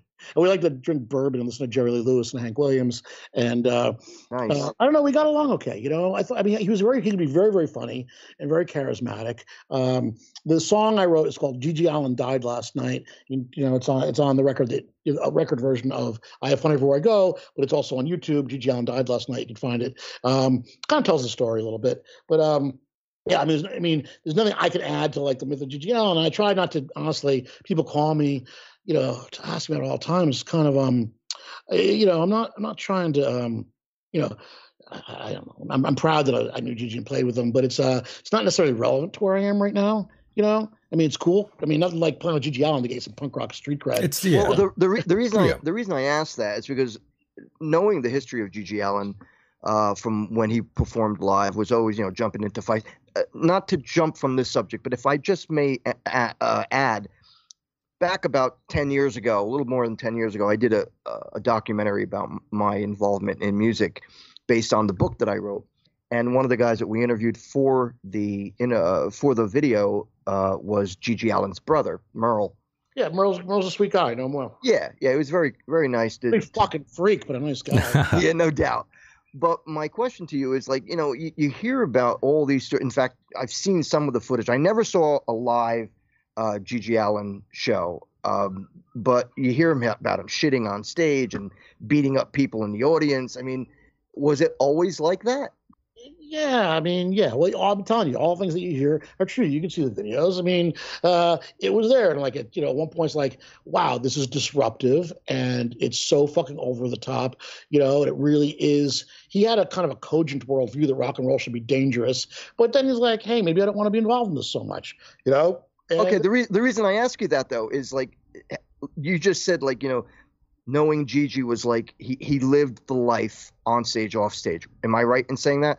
So if he lived like that, were you ever afraid that he'd take a dump on your floor or something? oh, throw the fuck up, will you? Like, no, like no. I mean, listen, he stayed at my house all the time. We were making a record and like whatever. It's like I told I him had to ask. We we you know. Yeah, he was always. I mean, I let him stay at my house. But like, really? They're like, well, yeah, because I throw him the fuck out. You know. Um, you know, And I, I, oh, the reason I ask is I never knew the guy. I, I, I mean, but I heard so many stories about him, and and then having the opportunity, again through the the album that I've had from you for years now, I always it always crossed my mind like, what was this guy about, and how could a man? And don't get me wrong, I'm not blaming you, like, or or even giving the guy a hard time, or you, but you hear all these stories about a guy like this who does these outrageous things, and you wonder, well, how could you be friends with a guy who you don't know what he's going to do next, something like that, that outrageous? You know what I'm saying? I, I, I kind of, I kind of trusted him to be honest with you. I mean, as much as you know, you, you know, we could be friends. We were, we were friends. He called me a friend. He called me collect from prison. That's what friends do. Oh, yeah, that's cool. I That's accept cool. darkness. It's what friends do. Um, it's, it's hard to justify it, you know, and it's you know one of these things why I don't really dig talking about it too much because more than wrestling, wrestling you always say like, hey, if you don't get it, no explanation will do, and if you get it, no explanation is necessary, right? It's it's it's, it's like what what Dostoevsky said about God. If you get it, no explanation is necessary, and if you don't, no explanation will do. Know, either you have faith or you don't. With GG Allin's like you can't explain it to somebody, you know. So if you're, you're coming in cold to this, or looking at it from a distance, or, or you're grossed out, you're probably if you're grossed out, you're probably right. Of course, you're right. You know, it's really hard to justify any of that behavior. Um, but you know, it was a time and a place. Yeah, You know, I would and have to. Uh, not, not, like I said, I'm not like walk, walking away from it, but uh, you know, it's a long time ago. Right. I, I have to imagine, of course, that was just a gimmick. Um, obviously, he's not going around and doing what he's doing on stage That's the- everywhere. That's the, thing, that's the thing, Michael. It wasn't just a gimmick, you know. And uh, he really, really believed in this shock art. And he also made a couple really good records. You know, I mean, let's not forget that part. Like he, he cut a, some really good punk rock records, really fun, some really stupid, but some really sharp and funny and noisy. And, you know, he made some good music. Usually not because he worked too fast and he tried and things got cheap. He did things on the cheap, and you know, might might have taken a moment more but he was very capable of making making a good record. Um, let's not forget that part of it, you know. Right. Uh, Don't forget about the part that he grew up in a cabin either. You know, that also affects you in life. story. I mean, you know, like you know, I mean, his father, you know, who's like you know crazy Jesus freak, and his, you know, you've probably seen the, all the documentaries. Yeah. Anyway, uh, listen, I, you know, I'm, I'm proud that I get to be part of, of this experience. I'm glad I get to be like part of the story. It was there in a place and time, but uh, like I said, it's you know, it's uh, you know, it could be, it's, it's hard to uh put it into context. I hear I- you. That's Yeah. c yeah, I can completely respect that. And again, the only reason I bring up that that question. Dude, because you're a mark for GG Allin. All right. That's- okay, you're marking for well, no, you you you Okay, said it. He, he was a man who lived GG like off stage as well. You know, he li- he lived way, like I got to tell you something else. GG was a mark for his own gimmick, like we say in the business, because at some point he had so many people telling him he was God There you go. that you know, he starts believing this. I mean, not really, really, but all of a sudden it's like it, it gets so blown up that it's like really there's no we're not going to get another good record out of this you know and we're not going to get like that that night at the bar where we're playing Patsy Cline on the jukebox that's not going to happen again because it got a little crazy and a little out of hand uh that and a lot happens. Yeah. to do with having it's all these kids telling him he's God. And holy shit, like still people, and I'm putting in you in this group, Mike, still say, wow, tell me about GG Allin. You know, I mean, it's 2023. What year did GG die? Is it's been like, was it 20 years ago, 25 years ago? He 25 years ago, I in believe. The early 90s, right? 93 or 93, I think he died. So, Yeah, 93. is that right? I'm not I'm looking at anything. I'm guessing because I'm trying to remember where I Yeah, he was 36 got- years old when he died, by the way. 36. Yeah, and I wasn't surprised he died. I was just surprised he lasted that fucking long. You know, I mean, I was terribly sad. You know, uh, you know, but you can't be shocked the way he was going. Yeah, I mean, he always said he was going to commit suicide on stage, actually. on stage. Well, that's yeah. all a bit like fucking like performance art, right? exactly. Uh, Yeah, I, I, mean- I understand. You know, I mean, y- I mean, yeah. You know, I mean, geez, didn't Rolling Stones write a song about that? Haven't there been movies made about that? Like, you know, taking the audience out with you, killing yourself on stage, you know, right? Rolling Stones sang about it in 1935, suicide right on stage. It's only rock and roll, but I like it. You know, except uh, you know, Mick is too pussy to actually do us the favor of offing himself. All right, there. How's that? Uh-huh, that was uh-huh. good. I was waiting for that. Yeah, I still got it. There you go. I think they're uh, still doing a tour, right? Currently. Uh, working on it. I play. I play. Uh, you know, the irony to all of this stuff is that you know all this punk rock and punk and porn and all stuff is like I play gospel music. You know, I mean, I mean more like you know folk spiritual blues. You know, kind of dark country gospel. You know, I'm not you know going to church on Sundays, though I probably not the worst idea. Uh, uh, but I but I play a lot of gospel music. You know, that's my thing. Gospel from the garage, I call it. And if you listen to my last record, it's a lot of Old Testament songs because I believe in these songs. You know, they're like protest songs. There are songs that are old and you know were kind of popularized during the civil rights era. So I, I sing "Go Down Moses," song about being free. I sing "Joshua at the Battle of Jericho," it's a song about overthrowing underdogs. You know. Um, uh, that's so you know it's it's weird just because like uh, also if I say gospel people don't know necessarily what to think but um you know it's pretty revved up rock and roll. My Right. band the Edison Rocket Train we always were doing kind of gospel we were just kind of like garage rocking the shit out of it. I love But- that. I, and and Mike, going back to uh, what um, Mr. Hideous asked you in terms of um, one Ozzy Osbourne stealing your weed, I, I got to know that story. That yeah, is that amazing. a dick move too. Yeah, that's Uh, douchey. You got to hear that. That wasn't cool. Well, I you should check out. I mean, the whole story is the song's called Ozzy High Times and Me, and uh, the, the short of it is so this is like before Ozzy got onto MTV, they did the reality show. There wasn't really a big market for Ozzy Osbourne at the time. You know, you got to remember, Black Sabbath kind of like hasn't really put out a convincing record in a long time. They've changed members 400 times. Um, but Ozzy is like, you know, he's like Elvis and Stoner Landing. Black Sabbath is the best, right? So Right. they call up high times and do you want can we do this but well we got to be on the cover and i'm like yeah of course. Uh, but you got to kind of like pose with pot. It's kind of like the way we do photo shoots around here. Um, ozzy who's supposedly sober at the time says yes. And again no one's taking ozzy seriously. He's not getting a second you know rolling stone is not returning his phone call that's for sure. It's, he's just not there yet. In a couple years this changes but this is where we are you know in uh, 2000 maybe? 2001 um, and so we set up the, the High Times photo shoot. And the way this goes, boy, these are different times, man. Pot is so legal, and you need a lot of weed for these photo shoots. You need a lot of good weed, green weed, intact bud, big buds, photogenic pot. you know? Fresh Centerfold. weed, yes. Yeah, you need Photo, photogenic pot. I like Yeah. that one. Yeah, yeah. Uh, so we usually buy some and rent some. You know, we know dealers, we know friends, we know growers. You know, we know people who do this. So we need like a pound of weed to make the photo shoot work, and to make it work out for the guys, like we buy a couple couple Z's, Nice. Uh, okay. a couple lids. Good you know, times. Good uh, times. uh, Uh, it's four hundred dollars an ounce. You know, weed is expensive, right? But we buy buy some, and you know, and then like we kind of borrow the rest, and the guy gets the bragging rights to be in the magazine. And here's the thing: we weigh the pot before the shoot, we weigh the pot afterwards because some pot is gonna, someone's gonna get lost. You know, some, you know, somebody might smoke a joint, or someone might just get moving it around. You, you never know, right? Right. It's usually not that much, but we're light like several ounces of weed, Ooh. right? That's okay. and what you might find out is like Ozzy and his fucking guys are like stuffing their pockets with it. It's like, what the fuck? Oh man. Ozzy Osbourne. If he asked, I would have given him anything. You know, you know, I would have you know named my cat after him. You know, like whatever he wants. Ozzy, sure. You know, it's Ozzy fucking Osbourne. But it's like it was kind of like not cool, and uh, so. I, I mean, I, I dropped the dime on him. You know, I mean, I've told the story before. It was like, fuck him. You know, it's like because I got in trouble for it. Like, like inside the paranoid high times world, they're like, Mike, you know, this photo thing's going over budget, and you're the publisher. What are you going to do? And where are we going to get the money? Because also there's a problem of like writing a check to a pot dealer when you're an actual legitimate company. You know. Yeah, Uh, that's true. like- you know, so so it's kind of tricky to come up with like you know a thousand bucks to give the pot dealer and like trying to put it in the expenses and what's uh, it's just, well, eh, but also you know it was just like there also part of the thing is at high times the old hippies didn't want Ozzy Osbourne to be in the magazine.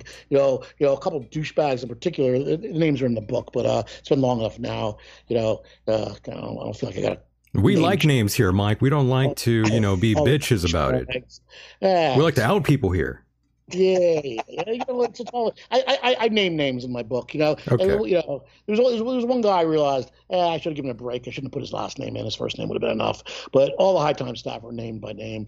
You know, because you know, you know most you know, I mean, a couple good guys and a lot of paranoid idiots were all trying to like you know step over each other because they all wanted to be the editor. It was gross and stoned all the time. And the died the little hippies, you know, you know, you know, the former baby boomer editors, like you put Ozzy Osbourne on the cover, we're gonna lose everybody because we're hippies, we're not heavy metal. And like, what are you talking about? Everybody likes Ozzy Osbourne. Everybody likes Black Sabbath. So these hippies, like yeah, these older hippies they didn't want to put put them over. In other words, like him. Everybody likes Black Sabbath. yeah, You know. But it was like this big fight of putting him on was going to ruin everything. So and then he comes and he steals the pot, and this is a big thing. So I, I, I dropped a dime. You know, I called the New York Post, and uh, they put it on page six. And I told the story. I, I, you know, I kept it cool. I just said, hey, you know, the, the, the, there's a skull filled with weed when we started. You know, that Ozzy was holding, and when he got done, it was a lot lighter than when we had started. You know, it's not Yeah. the story I told them. I didn't call him a thief in the paper. That's that wouldn't have been mentioned. But yeah, it was heavily implied. um, they loved it. They ran it in uh, the Post and Page Six, and it got picked up. Howard Stern was talking about it the next day or that morning, right when the paper came out. wow, Oh my God, this is how you sell magazines, right? that's yeah. yeah, that was great. You know, I mean, he, I mean, so that's it. Magazine's like the best-selling issue in the history of High Times, and then Sharon calls and said, "Make the story stop." Oh I'm like, shit, oh yeah, I get yelled at by Sharon. That was kind of good, right? That was cool. So, you know, you know, put that in, you know, my resume too. Got yelled at by Sharon Osbourne. have I was like, you, by the way, Mister Edison? Uh, you you mentioned Howard Stern. Um, were you ever a uh, listener of, of Howard? yeah, on and off for years. Sure. Did you ever listen to the uh, time when he interviewed the Insane Clown Posse and they were fighting with Sharon Osbourne? I remember that. Don't remember that episode, but I could probably imagine it. You could head. you got to you got to find it on YouTube. Uh, very easy to find. You you got to listen back to that one. That was gold. They're fighting back and forth. It, it is the h- most hilarious thing ever. So anyway, that's the that's the Ozzy story. So you know, and then you should make it. uh, You know, we sold a lot of magazines, but I mean, Jesus Christ, the guy asked would have given him whatever he wanted. Seriously. Yeah, what a dick. Yeah, it wasn't cool. It, was to him, and it was like one of like his entourage. Tony Iommi came by too. He was really nice. I only talked to him for half a second. I mean, Ozzy was really damaged. I mean, he was just like sort of shuffling around, and, you know.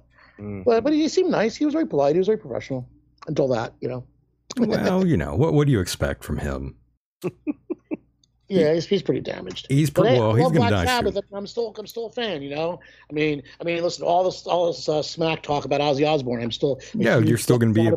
I got to say, I went to their like reunion farewell tour just because because uh, I could because they were at Madison Square Garden. I lived down the street. Oh At the shit. time, like said to my buddy, "We're going to see Black Sabbath. You know, it's their last time around. Like we learned to smoke pot listening to these guys when we were like 13. We got to go." And it was great. I got to say, it was really great. It, it was like much much better than I expected. It was really really great.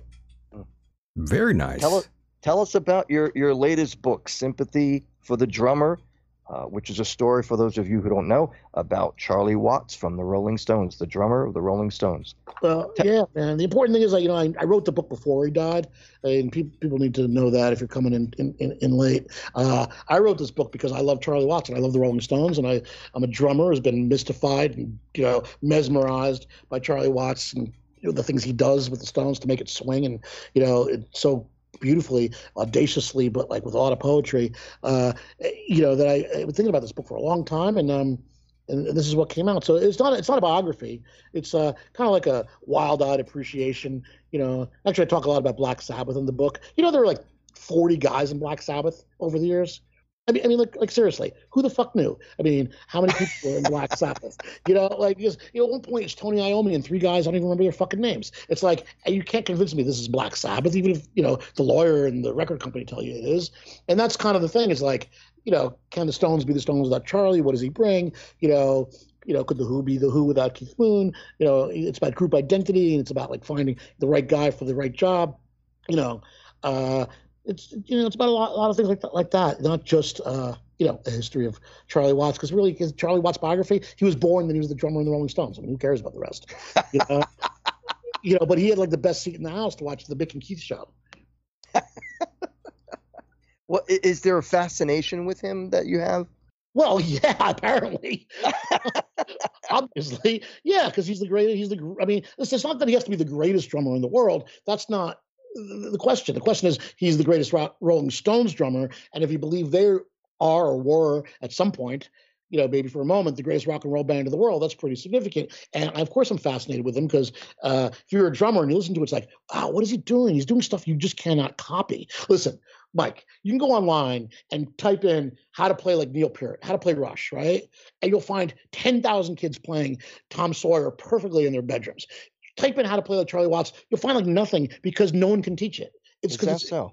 it's off center and weird. It's very unique. It is so because it's harder to play like Charlie Watts than it is like Neil Peart, and people don't really get that because all those notes are easy to put together. It's that one little thing he does, that ghost note, the opening of the hi hat in the wrong place, that little thing where he speeds up or you know, or, or it's not quite right and they leave it in. That makes it so weird and special and cool.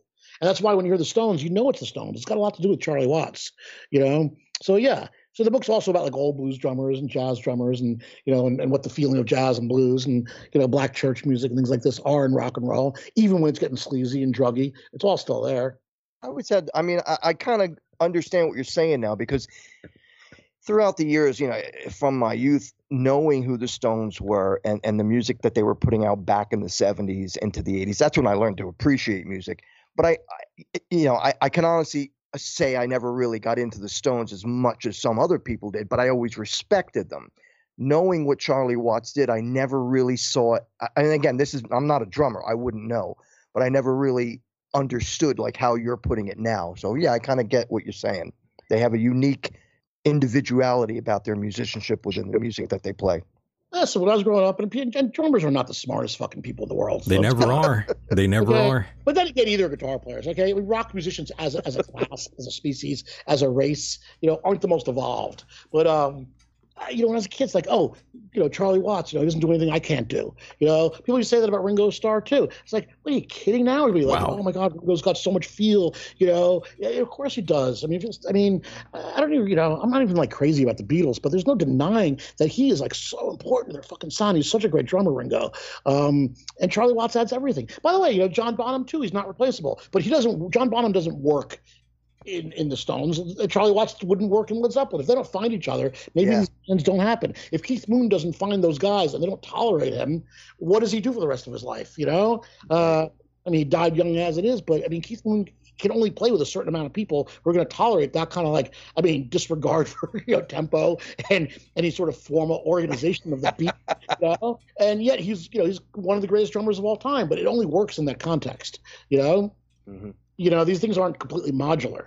Yeah, it makes sense now that you bring it up, though. The way you you you you, you, you know you spell it out for me. Well, I want you to read the book and then get back to me. All right, that's Yes, he wants an essay, Mike. On the double. By the There'll way, the um, by the way, the Rolling Stones, I think, are still touring. Ish. I don't know what they're doing. I mean, I mean, they said you know Keith always said no Charlie, no Stones, and then after he died, it took him about ten fucking seconds to find a new drummer.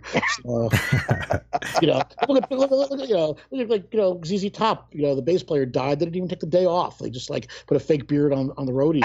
Yeah, that's how it goes. You know, just replace them right away. And uh, you know, speaking of all these bands, and speaking of uh, about these older bands, um, Mike and Mike, both of you, um, what, what do you, what do both of you gentlemen feel about these bands that, you know, they were major bands and they're still touring today? You know, people like the Rolling Stones, Fleetwood Mac, uh, Metallica. Um, Well, you know, Metallica still got the guys. they're still going. You know, I mean, the, the, the bass players changed a couple times, but it's kind of organic. Listen, it, well, you know, it's it's it's okay. Here's what it is, dude. You ready? It's late stage capitalism. It's okay. Ah. It's trying to make the marks, the suckers, think Yeah. that this show can go on forever. That's what it is, you know, Ah, and that's all it is. And it's partly nostalgia. Nostalgia is sometimes good, sometimes kind of bad, you know. Uh, but you know, I mean, you, I'm, I'm really gonna go see Journey, Styx, and REO Speedwagon. First of all, I don't like. First of all, I don't like those bands when they actually had their. yeah. but, yeah, but oh my god, the '80s, like, like what the fuck? Um, you know, I mean, you just see the bands that are coming through my town. It's like, uh, and you know, it's a question like you know of authenticity, right? Right. Uh, uh, So this is a, this is in other words a corporate grab, like you said, just to pander to the marks out there and thinking they're still going to relive the glory days. It Um, can't be the same thing. Do the Stones are like on like you know you know I mean first of all it's 2023 all the sex and sleaze and politics have been taken out of it. Uh, Right. I mean they invented it. They are the kings of it. It's great to go see Mick and Keith. I'm glad they're doing it. You know, but you know when you went to a Rolling Stones concert in the 70s, you know there was an aura of danger and excitement about it that you know now you bring the kids and you know and they sell more ice cream cones than you know than anything. You know it's like you know. I mean, you know, you're not going to. I I mean, it's much different.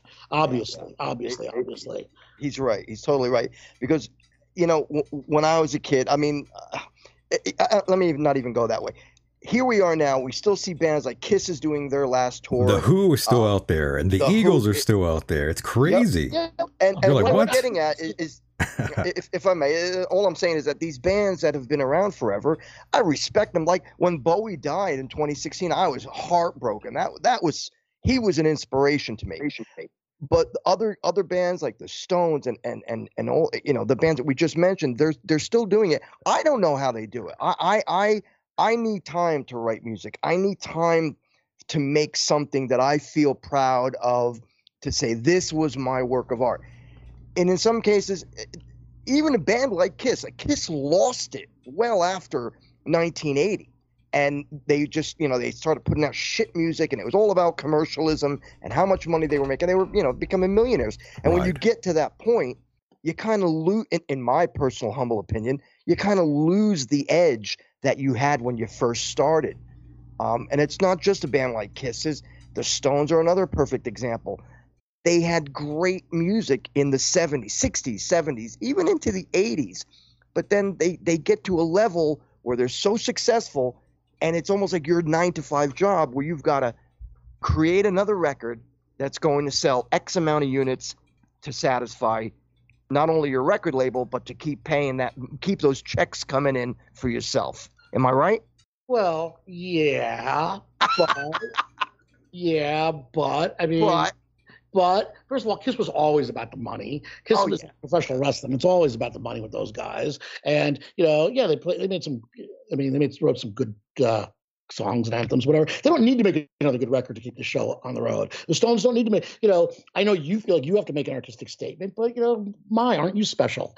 you know, Uh, you, know, you know, don't, you know, they're all- Mick and Keith aren't so precious because they already made Exile on Main Street, dude. They already made the best fucking record of all time Right. and a lot of records that are really good. I don't want to hear a new Stones record, honestly. You know, I'd rather I'd rather they if they promise not to put out another record, I promise to go see them. You know, because you know, unless they got something really cool to say. Actually, they put out that blues record. Know, it was pretty about eight or nine years ago. That record's really good. It's just blues covers, but man, no one can play it like they can. They're just like in a room playing it. And I thought I'd buy it and say, well, this will like amuse me for you know, I'll listen to it because I like listening to Charlie Watts and the guys, and they do this really well. I ended up playing it over and over and over again. Uh, I mean, I don't know. I mean, if you go out and buy a new Kiss record, you have to. There's something's got to be something wrong with you. yeah, they're, they're- they're horrible they've been horrible for You know, years you know. Well, decades But you know, you got to go see their show. They're just going to play Kiss Alive, and it's going to be great.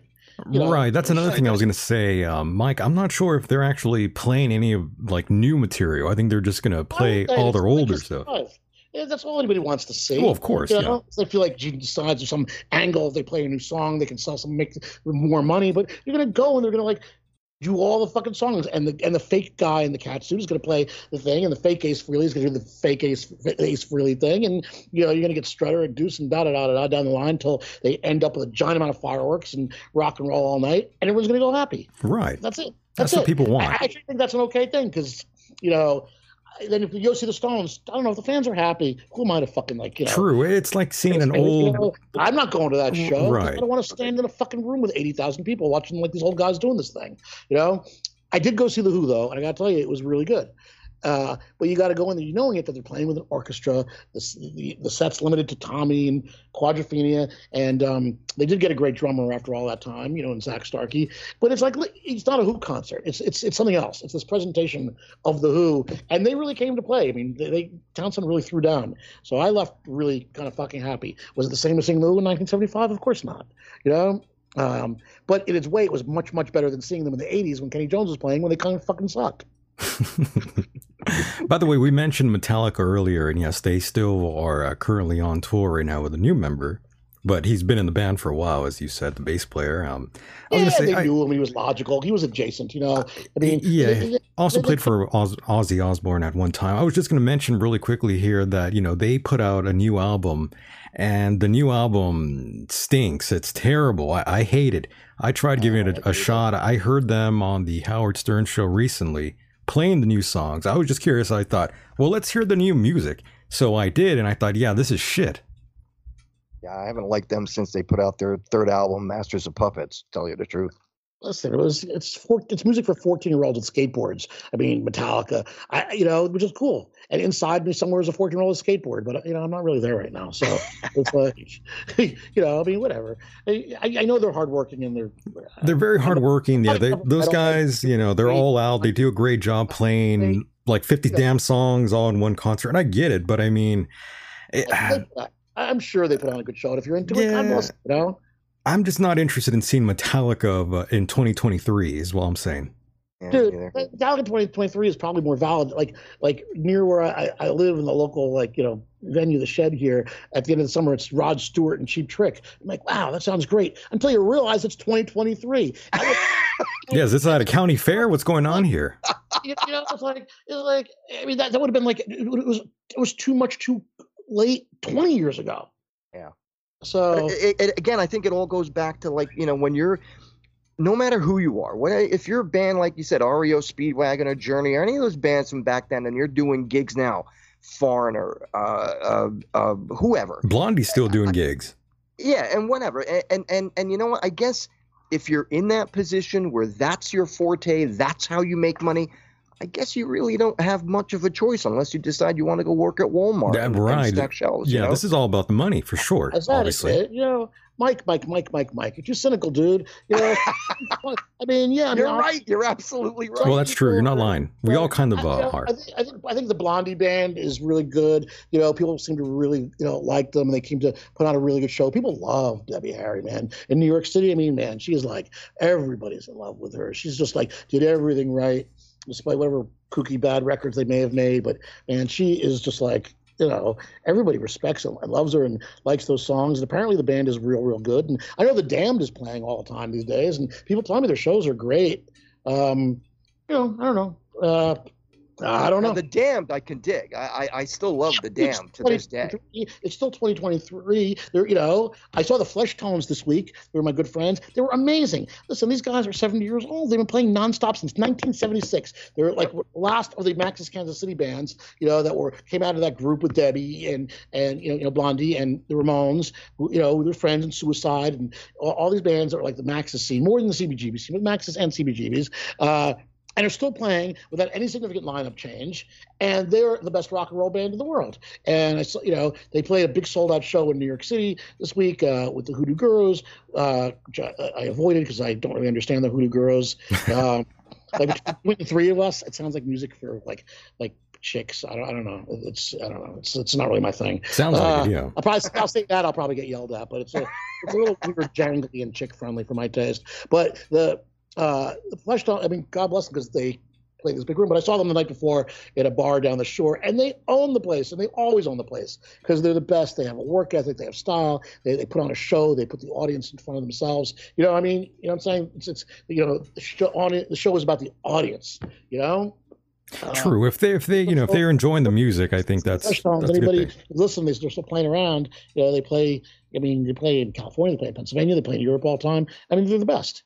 You know, it's it's it's perfectly you know good fun rock and roll nonstop fucking dance punk garage energy. You know, it's fucking awesome.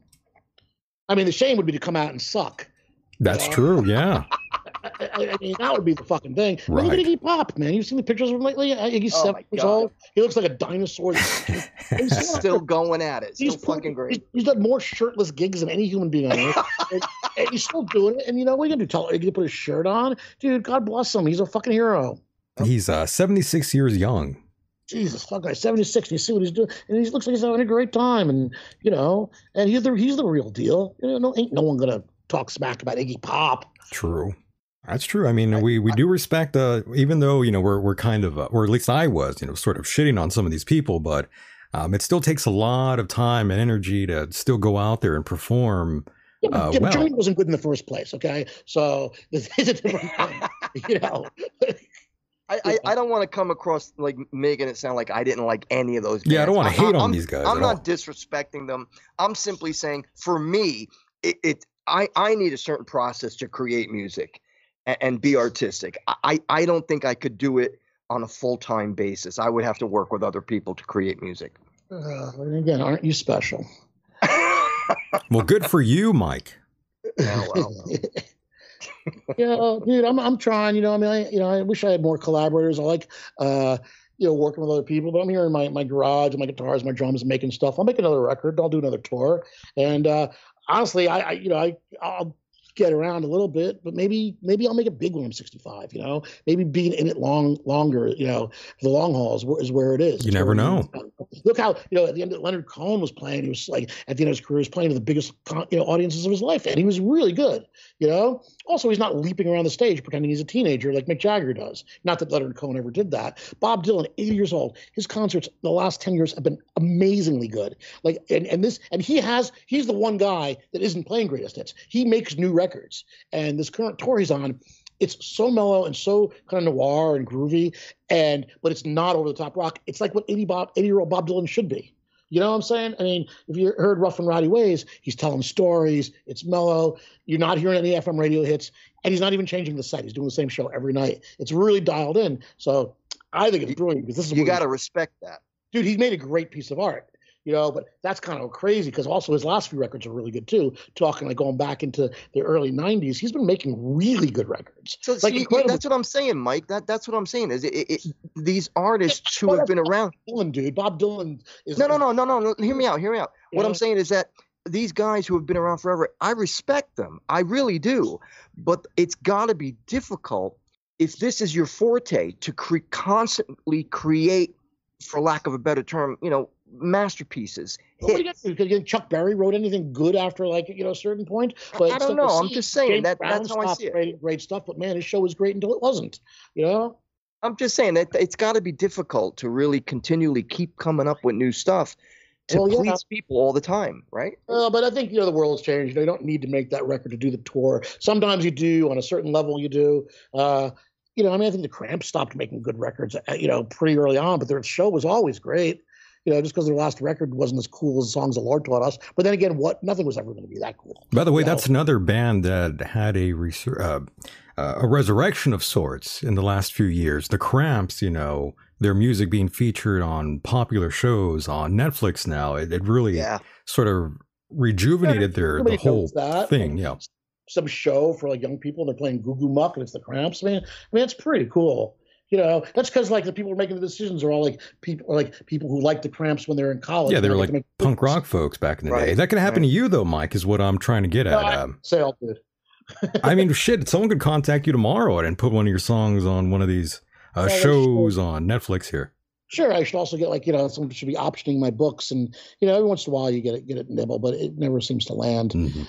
Uh, but you know, You never know, you never know, who- Mike. Listen, I, I I feel very blessed. I feel a lot of abundance in, in in my life, and I feel you know I mean I always can say, damn, I wish that book did better, or you know why didn't HBO pick up I Have Fun Everywhere I Go? That'd be like the best fucking thing of all time. You get bitter when you see people who aren't as talented Mm. making it much further, Yeah. or people who do mediocre things or aren't as thoughtful, aren't have as much heart invested in their thing, or are mercenary and making records just to put out a piece of plastic, and then you you know you break your you know you know you, you, know, you, you open up your heart you know to, to make a piece of art and uh, you know. It, Listen, I've gotten a lot farther than anybody possibly could have imagined. You know, I've been so lucky. You know, I've been around the world with bands you may or may not remember. Yeah. You know, or books that you may or may not have read. But I figured out a way to somehow do it, and um, I try to stay positive. The best is yet to come. You know, I don't know. I hear you. Uh, and and uh, Mike, I got to ask you. Who are much more talented than me, who didn't get half as far as I did. So, Well, again, Mike, you know, sometimes the most talented people don't make it to the top. You know, they get stifled in the process, stonewalled by someone who really isn't as, you know, as talented as uh, someone like yourself. Um, sometimes they get a shot over you. They go over you. You know, they they put this other person over you, Mike. It happens. It's a cutthroat business, as you know. you just don't get luck, or you don't get lucky. You know, that's Yeah, it happens. You know, a lot, a lot of things at play here. Uh, it's not a meritocracy, dude. You know, I mean, that's a fucking myth that like if you work really hard, you're gonna make it. That's what rich people tell poor people to prevent a revolution. Absolutely. Mike, I like uh, your train of thought here. That that's a great point. And Mike, furthermore, um, you know, you, you played for so many bands throughout the years. Um, what has been your most sort of memorable experience on tour with one of these bands? Um, I, I got to know, Mike. Oh man, you know, there, you, know, you know, there were some good tours. The Raunch Hands tours were really fun. Going to Japan with the Raunch Hands was just outrageously fun and cool. Uh, first time we went to Spain was amazing. We are just having so much fun. You know, it was party. No one slept ever. Uh, you know, you know, we're like young and bulletproof, and it, it was great. Young, dumb, and full of calm. Oh man, the shows were like incredible, high energy. It was like all you know, it was everything. You know, it was like the whole sex, drugs, and rock and roll thing. Like kind of like in this like. It, was. It happened, you know. It was, and it happened to me when it was supposed to happen. Uh, those tours were good. I really enjoyed the last tour I did with uh, in Spain with Guadalupe Plata. It was not as crazy, but I was kind of singing a first time singing with a band behind me versus like bringing my own band, and it felt really good. It felt like uh, all the work was paying off it was going over real good. I felt really rewarded, like singing those gospel songs to large crowds. You know, it was it was good. That felt good. Uh, you know, it works on a few different levels, dude. I I play our local Christmas tree lighting here in my little town, and to me that's very rewarding. You know. Oh, I hear Uh, you. Yeah, I'm to- with you on to that me, one. that, that was a great gig. And people laughed and said, Mike, you know, you, you, I, I, you know, I know that you play all over the place. You've done all those things. Why are you getting so excited about a Christmas tree lighting? It's like, no one's ever asked me to do that before. Yeah. You know, you know, I can go play in Paris nightclub. Anybody can do that, but no one gets to play the Barryville tr- Christmas tree lighting. This is awesome. Word. You know, so that was that was that was a great gig for me. The Christmas tree lighting. I can't wait to do it again this year. Very nice. Very nice. And of course, your podcast, The Mike and Judy Show. Um, Oh, tell that- us. that- that- you're back a few radio shows. Mike and Judy was later became Arts and Seizures, and Pete Zaremba from the Fleshtones. Uh, Judy McGuire was my first I. I was gonna. I was just gonna ask you uh, in regards to the Mike and Judy show. I was gonna say what exactly happened. I know there was a bit of a change there. yeah. Uh, after I don't know, I think we did hundred shows, Judy and I, and uh, Yeah. she had moved, and getting to the radio station was kind of like becoming a little bit more of a hassle. So, uh, still my great friend, Ju- Judy's Judy McGuire is the, the bestest. Um, Okay, so there's no bad blood. I- I after doing the show Okay. for a few years and thought we should a little rebrand, so it became Arts and Seizures, and uh, Pete Zaremba from the Fleshtones had come in to sit in and be the guest host, and and you know, I mean, he kind of he, he kind of never left, uh, but it was great. I mean, Pete Pete's the best, and so Arts and Seizures, and it's still all up on the Heritage Radio Network uh, is where hosts us, and you can look that up, Arts and Seizures, Heritage Radio Network. And so, you know, being, Pete- being the guy from the Fleshtones, this is cool. Every Sunday we did a radio show, sang some old blues songs. Uh, there, there's a bar next to the, you know, the station, so we are like always drinking. It was fantastic. Nice. Drinking cocktails on the radio. It was a really good situation, you know, out behind Roberta's in, in Bushwick. So we were getting fed pizza and, and you know, Bloody Marys and beers. Uh, it was a very good sitch until we just decided to end it at the end of 250 shows. It just seemed like it was a good place to stop. We had so many great bands on our show. Right. yeah, I saw that. Every local like hooligan was on on our show. Uh, you know, a lot, a lot of people that you know. And um, now we just started our new podcast here where I live in Barryville, New York, which is uh, up here in the Upper Delaware uh, River Valley by the Delaware River, right on the Pennsylvania border. Uh, so we have a show called Everything's Better in Barryville, and it's uh, the biggest small town podcast in the world. And we talk about our town. And I think if you're from a small town, you're going to recognize a lot of shit. You know, we're like we're like hyper local. You know, and uh, but you know when you hear it, you can say, "Oh man, I recognize this because this is what rural small town America is," and, and, and we're having a good time doing it. You know, the guy that I do the show with, John Picciolato, uh, he's running for town supervisor this year. He is the proprietor of our, of, our local gay bar. Oh shit. When right when you come into town, the Stickett Inn. Uh, the stick it uh, in. So a lot of he's got a lot of fans and maybe a few people who don't like him because I live in rural America and he has a bar called the Stickett Inn I love uh, that, by the way. as he as he calls it, a straight friendly queer bar. and, uh, and, That's hilarious. friends- We became friends right away, and uh, when I went out, and he, it's so it's going good. Uh, you know, you know, ironically, he's the best straight man I ever had. But that's our show. Love that. Very nice. Yes, he sounds like a great guy, in my opinion. Yeah, everything's better in Barryville. We're on also on Heritage Radio Network, but you can find us on uh, BarryvilleRadio.com. Barryville is B A R R Y L L E Radio.com, or on my Facebook page, Mike Edison. Or um, I gotta I gotta update my website, uh, MikeEdison.com. But I'm around. I'm not hard to find. Very nice. Yes. Respect to that and shout out to all those gentlemen out there. And one more here for me, Mike. I know you um, probably have to get going here soon. And I was just going to quickly ask you, you know, you've been quite outspoken. You guys have like wives or families or jobs or anything? No, I'm just, um, I'm just chained to a machine all day, really, is what I learned about myself. Um, but, you know, Mike, you've been an outspoken critic of Donald Trump. I was just Oh. going to, That does not make me unique. in any- You know what? I, I've been I've been an even louder outspoken critic of Jeff Beck, which which, which gets me more attention. right. I, I was That- just, that's more controversial. I was just going to controversial. I just When wanted Jeff to- Beck died. I didn't understand why all these punk rockers were like crying. They're fucking stupid. I thought we started punk rock because of guys like him. anyway, yeah, Donald That's Trump, hilarious. yeah, Donald Trump the rapist. What do you I. I was just going to quickly say, what what do you think his lasting impact on American culture and politics will be? Oh Jesus Christ! So many- gee, wow, oh, his lasting impact, man. You know, I'm kind of crazy tonight. I'm sorry. that's a. I, I, I mean, it's it's really bad, right? I mean, it's really fucked up. Uh, I mean, he made it okay to wear your clan hood to the shopping mall. You know, I mean, it, it, it, I mean, I mean, he made it okay to like fucking like you know be an anti-Semitic. You know, fuck faced rapist fuck. I mean, maybe maybe it's gonna fade. I don't know. I think I think he's done so much fucking harm. Oy it's vey. unbelievable. It, it's like the the country is so divided. Like one thing we talk about in a small town, I mean, we got people with Trump signs that are on all over the place. The main thing though is like my neighbor might have a Trump sign, but his house is on fire. I'm gonna go put it out because he's my neighbor. Because and that's the level I'm trying to work on. You know, uh, you know, we got a lot, a lot of Trump people here, and we got a lot of gay bikers up here too. You know, uh, I think we should all get along. I mean, maybe the Trump people don't feel the way I do. You should probably give them some pot. Dude, they're all fucking stoned. Everybody's stoned now. They're too That's stoned. It used to be like, oh, Yeah. like like you know, libertarians were like Republicans who smoked pot, and now everybody's stoned. Every Republican is like smoking weed because they think they can. You know, it's like like here's an idea. Let's like like hang out with my AK smoking pot in the parking lot of the supermarket. Well, This is this is not a good idea. You know, this country's kind of broken, and Donald Trump certainly didn't fix it. That's for sure. He made it more broker. So you're saying he didn't drain the swamp? Okay. Dude, drain the swamp. There's that hot fucking second when he's running for president. He said, like, well, gee, if he really stops the lobbyists and fires all, you know, these, you know, stops the revolving door and really doesn't like corruption, blah, blah, blah, maybe it's something good because probably he doesn't really care about abortion or, or or gay people because he's from New York. He's probably responsible for more abortions than we will ever know about. And you know, whatever. He, he, he's, he didn't, I didn't think he was going to be a culture warrior, you know, and then it turns out to he is the swamp. I mean, it, it's so fucking bad. It's more corrupt than you could ever possibly imagine. And uh, Mike, any rebuttal there? Who me? Yeah, you.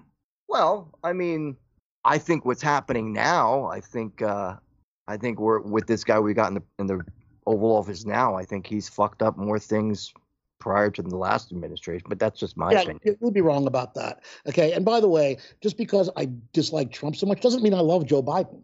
Okay. And I, I because I really don't, but I think, you know, it, it, I don't know. It's really hard to mellow things. It really is. You know, the things were things were the train was out of fucking control when Trump left, dude. You know, then Joe Biden needs not to run again either. I mean, you're, you're hearing first. Actually, I'll tell you right. Listen, I, I joined the Democratic Party only because I needed to vote in a, in a, in a local caucus for my friend. Uh, and you had to be a part of the party to go to the caucus. And I want to support uh, my, my friend Johnny, who's running for mayor. What they're doing here in our local town is some of the local Republican politicians are re-registering as Democrats so they could nominate themselves and be the only person on the ticket, which is really unfair and uncool, right? It's like like Soviet era, like one uh, uh, election with only one person running. So I joined the party, but I'm about to leave because I can't believe they're thrusting Joe Biden down my throat again. You know that I, can't deal with corporate two-party po- politics. You know where I really don't have a choice. It's just an illusion. And the idea that fucking Donald Trump is the rapist Donald Trump, who's also a million years old and a fucking you know crime family boss, is running against an 80 year old. Never mind what Joe Biden's pros or cons on. It's gross. They need younger leaders. You know, geez, the guys in fucking Journey are younger than these guys. Love that. I, I kind of agree with that. That we need younger leaders. I, that is a that is very well said, and I do agree on uh, on that notion. Well, all right Amazing. then. yeah, well, um, we're glad you agree, Mike. I'm glad That's you're true, on the though. same I side mean, here. you got to take into consideration as these politicians get older. I mean, there. I mean, we got a perfect example right now in the White House. This guy is having significant issues trying to maintain. I mean, he doesn't talk to the press. He doesn't.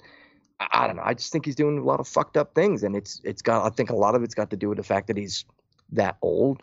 In addition to his history, I mean, This is What- for a show, but I don't really know what, what fucked up things he's really doing. I think he's surrounded by some pretty okay people. Unfortunately, his vice president isn't really one of them. I just don't, I just don't get her. I don't know how effective she's been. I mean, I know his son is a scumbag, but whatever. Uh, it's not like Donald Trump's kids are like fucking like you know, fucking honor. Not like they're angels either, you know. Dude, they're both scumbags. He's been gotten away for a long time. He, he I mean, it's a, it's a crime family. Joe Biden's been a good, level, steady, you know, legislator for a long time. You know, he needs to walk away claiming victory and like you know say, "Wow, I did it," you know, and you know develop some young talent. You know, I mean. That's, that's it. I mean, you know, look what happens to the Yankees. They always buy these like old gaudy old home run hitters, and they sell their farm team, and then they fucking lose for the next thirteen years.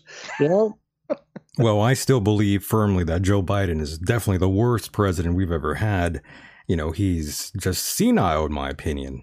He's out there, but I didn't realize you guys were a fucking MAGA nation. Not that I would have done. No, um, no, no, not at all. I'm not a Republican or a Democrat. I actually despise both uh, parties greatly. I've always been more of an anarchist, uh, to say the very least. Uh, you know, both left and right, they view me as being an, an extremist, and I agree.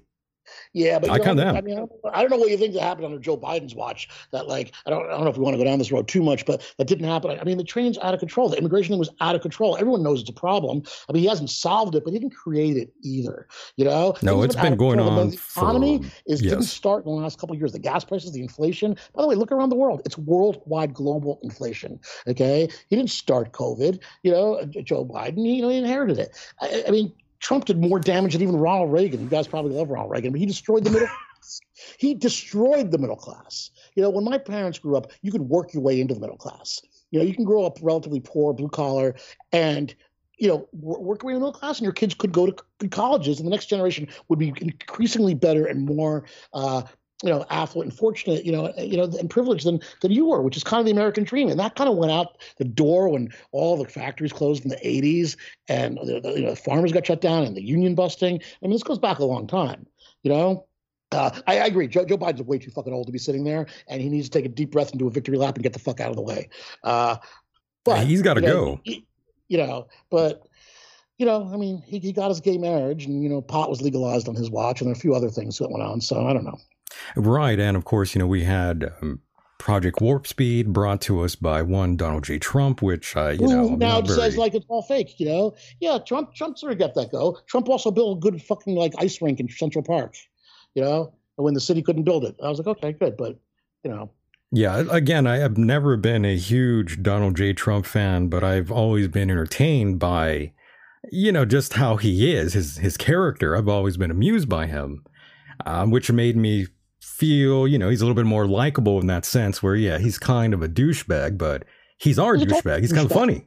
He's always well, he's he's a heel, you know. That's so, why I like him. He's a heel. I like that. It's funny to uh, me. He's like a bad guy. He's like he's unhinged, and it's like okay, and, he, and he's a disruptor. And, Yeah. uh, uh, you know, except he, he's not really an American patriot. He No, he's not. Put himself before the country. That is always the first test. You know. Oh, he's a narcissist asshole. We we know that.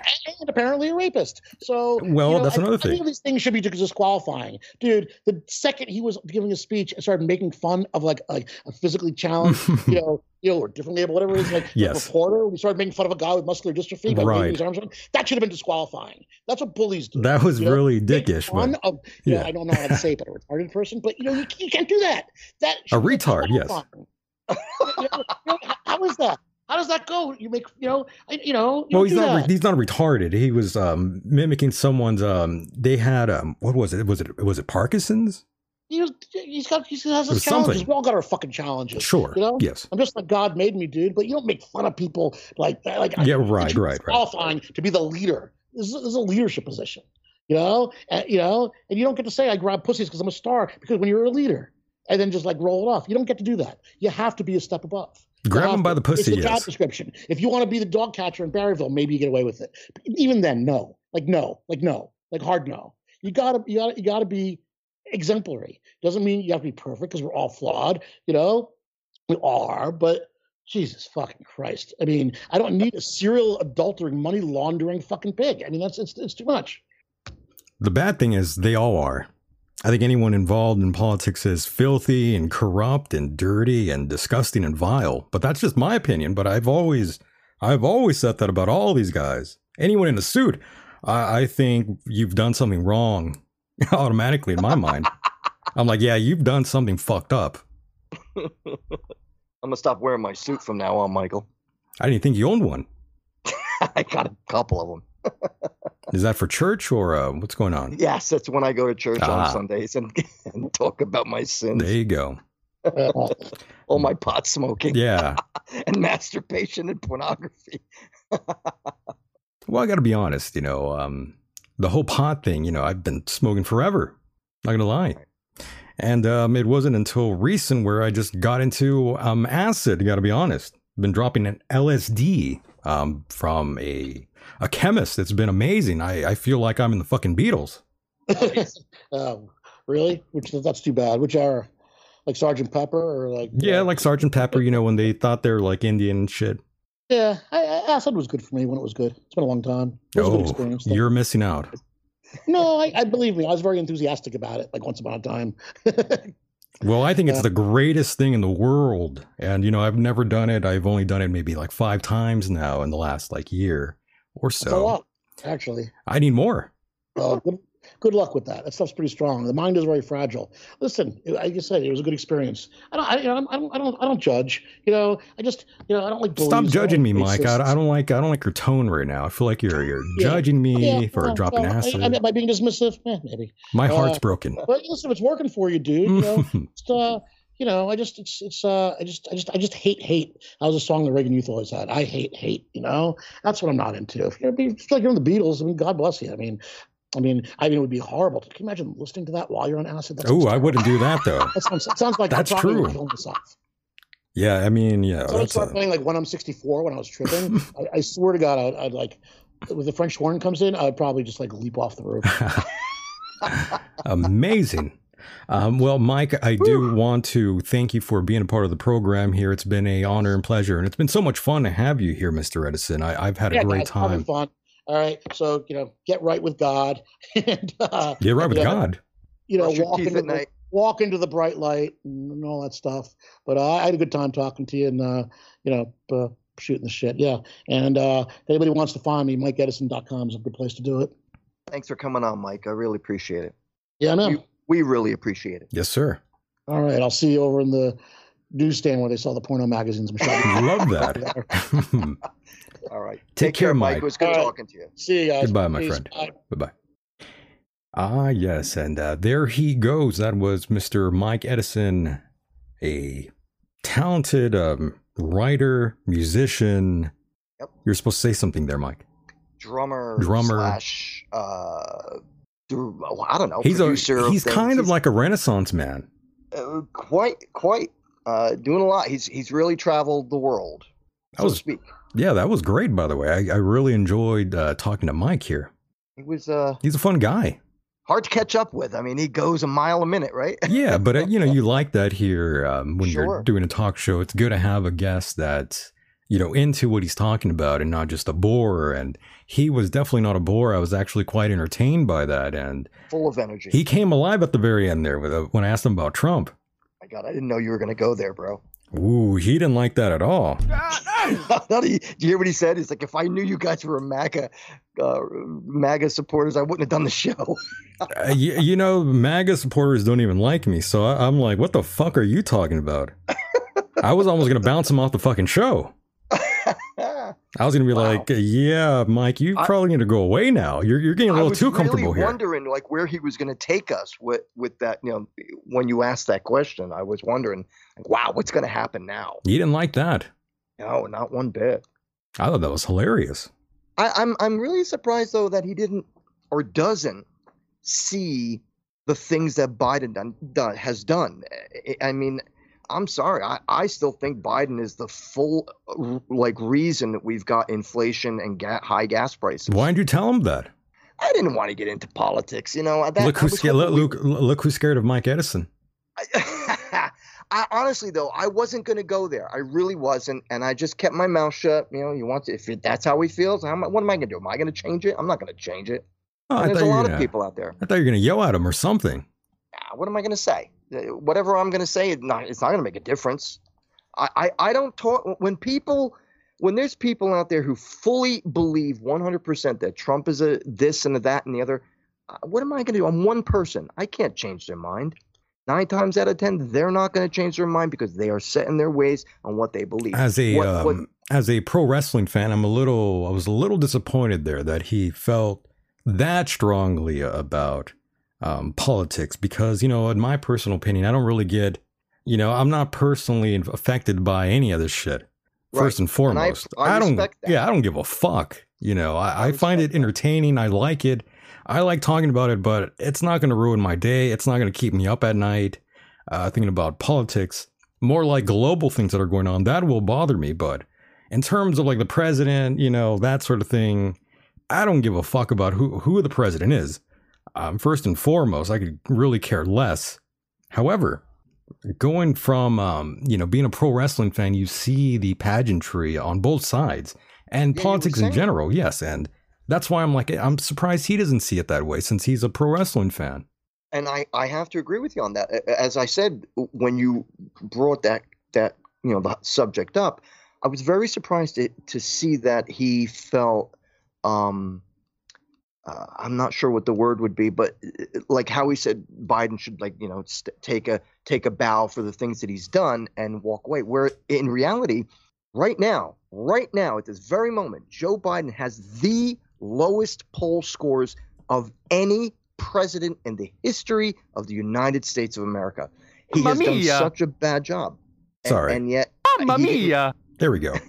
he didn't uh, he didn't make any comment to that. Again, I, I'm not I'm not judging the guy one way or another. If that's what he believes. That's what he believes. I can't change it. Whatever. right, I, I know, Mike. I was just uh, messing with you. And anyway, But um, yeah, I was uh, kind of surprised. I was like, wow, I didn't know he was a mark for uh, Joe Biden. yes, but, we otherwise, are. um, I think we, he was. It was a great interview, Michael. I, I think he really opened up a lot of. oh, things. he did. Yeah, he's I, done I mean, so much. It's, it's hard to cover it all in just the two hours that we did. you know? Absolutely. Um, I, I'm just glad that he did open up though about it. That's kind of what I wanted to hear from him. I wanted him to be outspoken about uh, his dislikes of uh, one Donald J. Trump. Um, but again, I, I didn't know he liked Biden that much. Yeah, yeah. Again, there are certain people who sincerely believe that this guy has done no wrong. That's true.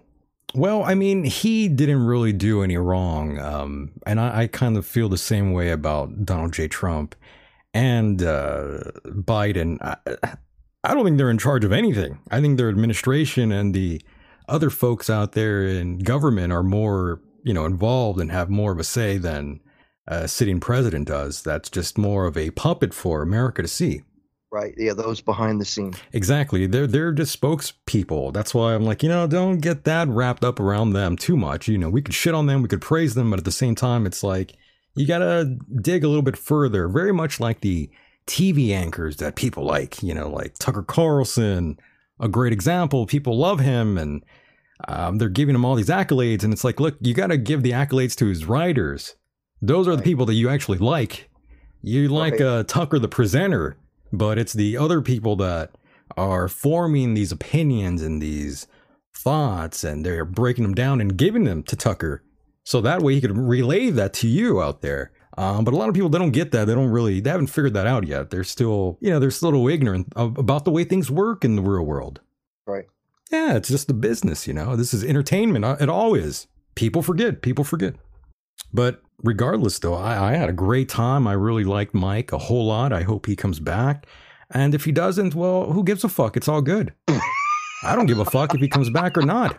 We're going to have fun here on this program. We're going to rock it to the wheels fall off, as they say in the streets. That's right. That's right. So, Mike, once again, I do want to thank you very much for being a part of the program. It's been a honor and pleasure to do it with you, my friend. Yes, sir. Go ahead and plug away as we shut the bitch down. All right. Well, um, many thanks to Michael, uh, as always on the Michael Decon program. Many thanks to Mr. Mike Edison, who um, has come on. Uh, if- for those, if I may, just real quick for a moment, for those of you who don't know, the reason we got Mike on is because I have the CD. Uh, I have fun everywhere I go, and I got it back in 2008 when I was still writing for a magazine, and I reviewed it. And I've had it all these years, and just a couple of months ago, I put it on, and I started listening to it again for the first time in, in years. And I thought to myself, God, it would be really fun to get this guy on. Like the the, the CD is hilarious. It's absolutely hilarious. Uh, in any event, that's how we got Mike on tonight. And uh, thank you to him for coming on. I really appreciate it. Uh, he was very cool about it. If anybody's interested in my book, King of an Empire to the Shoes of a Misfit, you can pick it up at uh, MikeHideous.com. Uh, it, it is sold there exclusively. And last but not least, uh, Mike Hideous Um, can also be uh, reached on Facebook, facebook.com slash hideous Mike. Thank you very much, people. I had a good uh, good night tonight. Thank you. Very nice. Very nice. Once again, Mike, thank you for being here and hanging out with me and inviting the other Mike here to enjoy himself here too. And uh, with that said, my friend, I will talk to you on the other side. All right, Mike. Have a good night, buddy. I'll talk to you later. Bye bye. And there he goes, boys and girls. That was my co host, Mr. Mike Hideous, and of course, Mr. Mike Edison. Big thank you to both of them for bringing it here tonight. I had a great time. I hope all of you out there had a great time as well. And I want to thank every single one of you out there for continuing to rock the house with us here and showing us your support. And remember, if you want bonus content, bonus material not found elsewhere, please go to patreon.com forward slash Michael Decon. Oh, yes, that is where gold falls from the sky. You will love what we have in store for you coming up very, very soon. And with that said, the world is a mysterious place, and life itself is a mystery. Until next time, mahalo.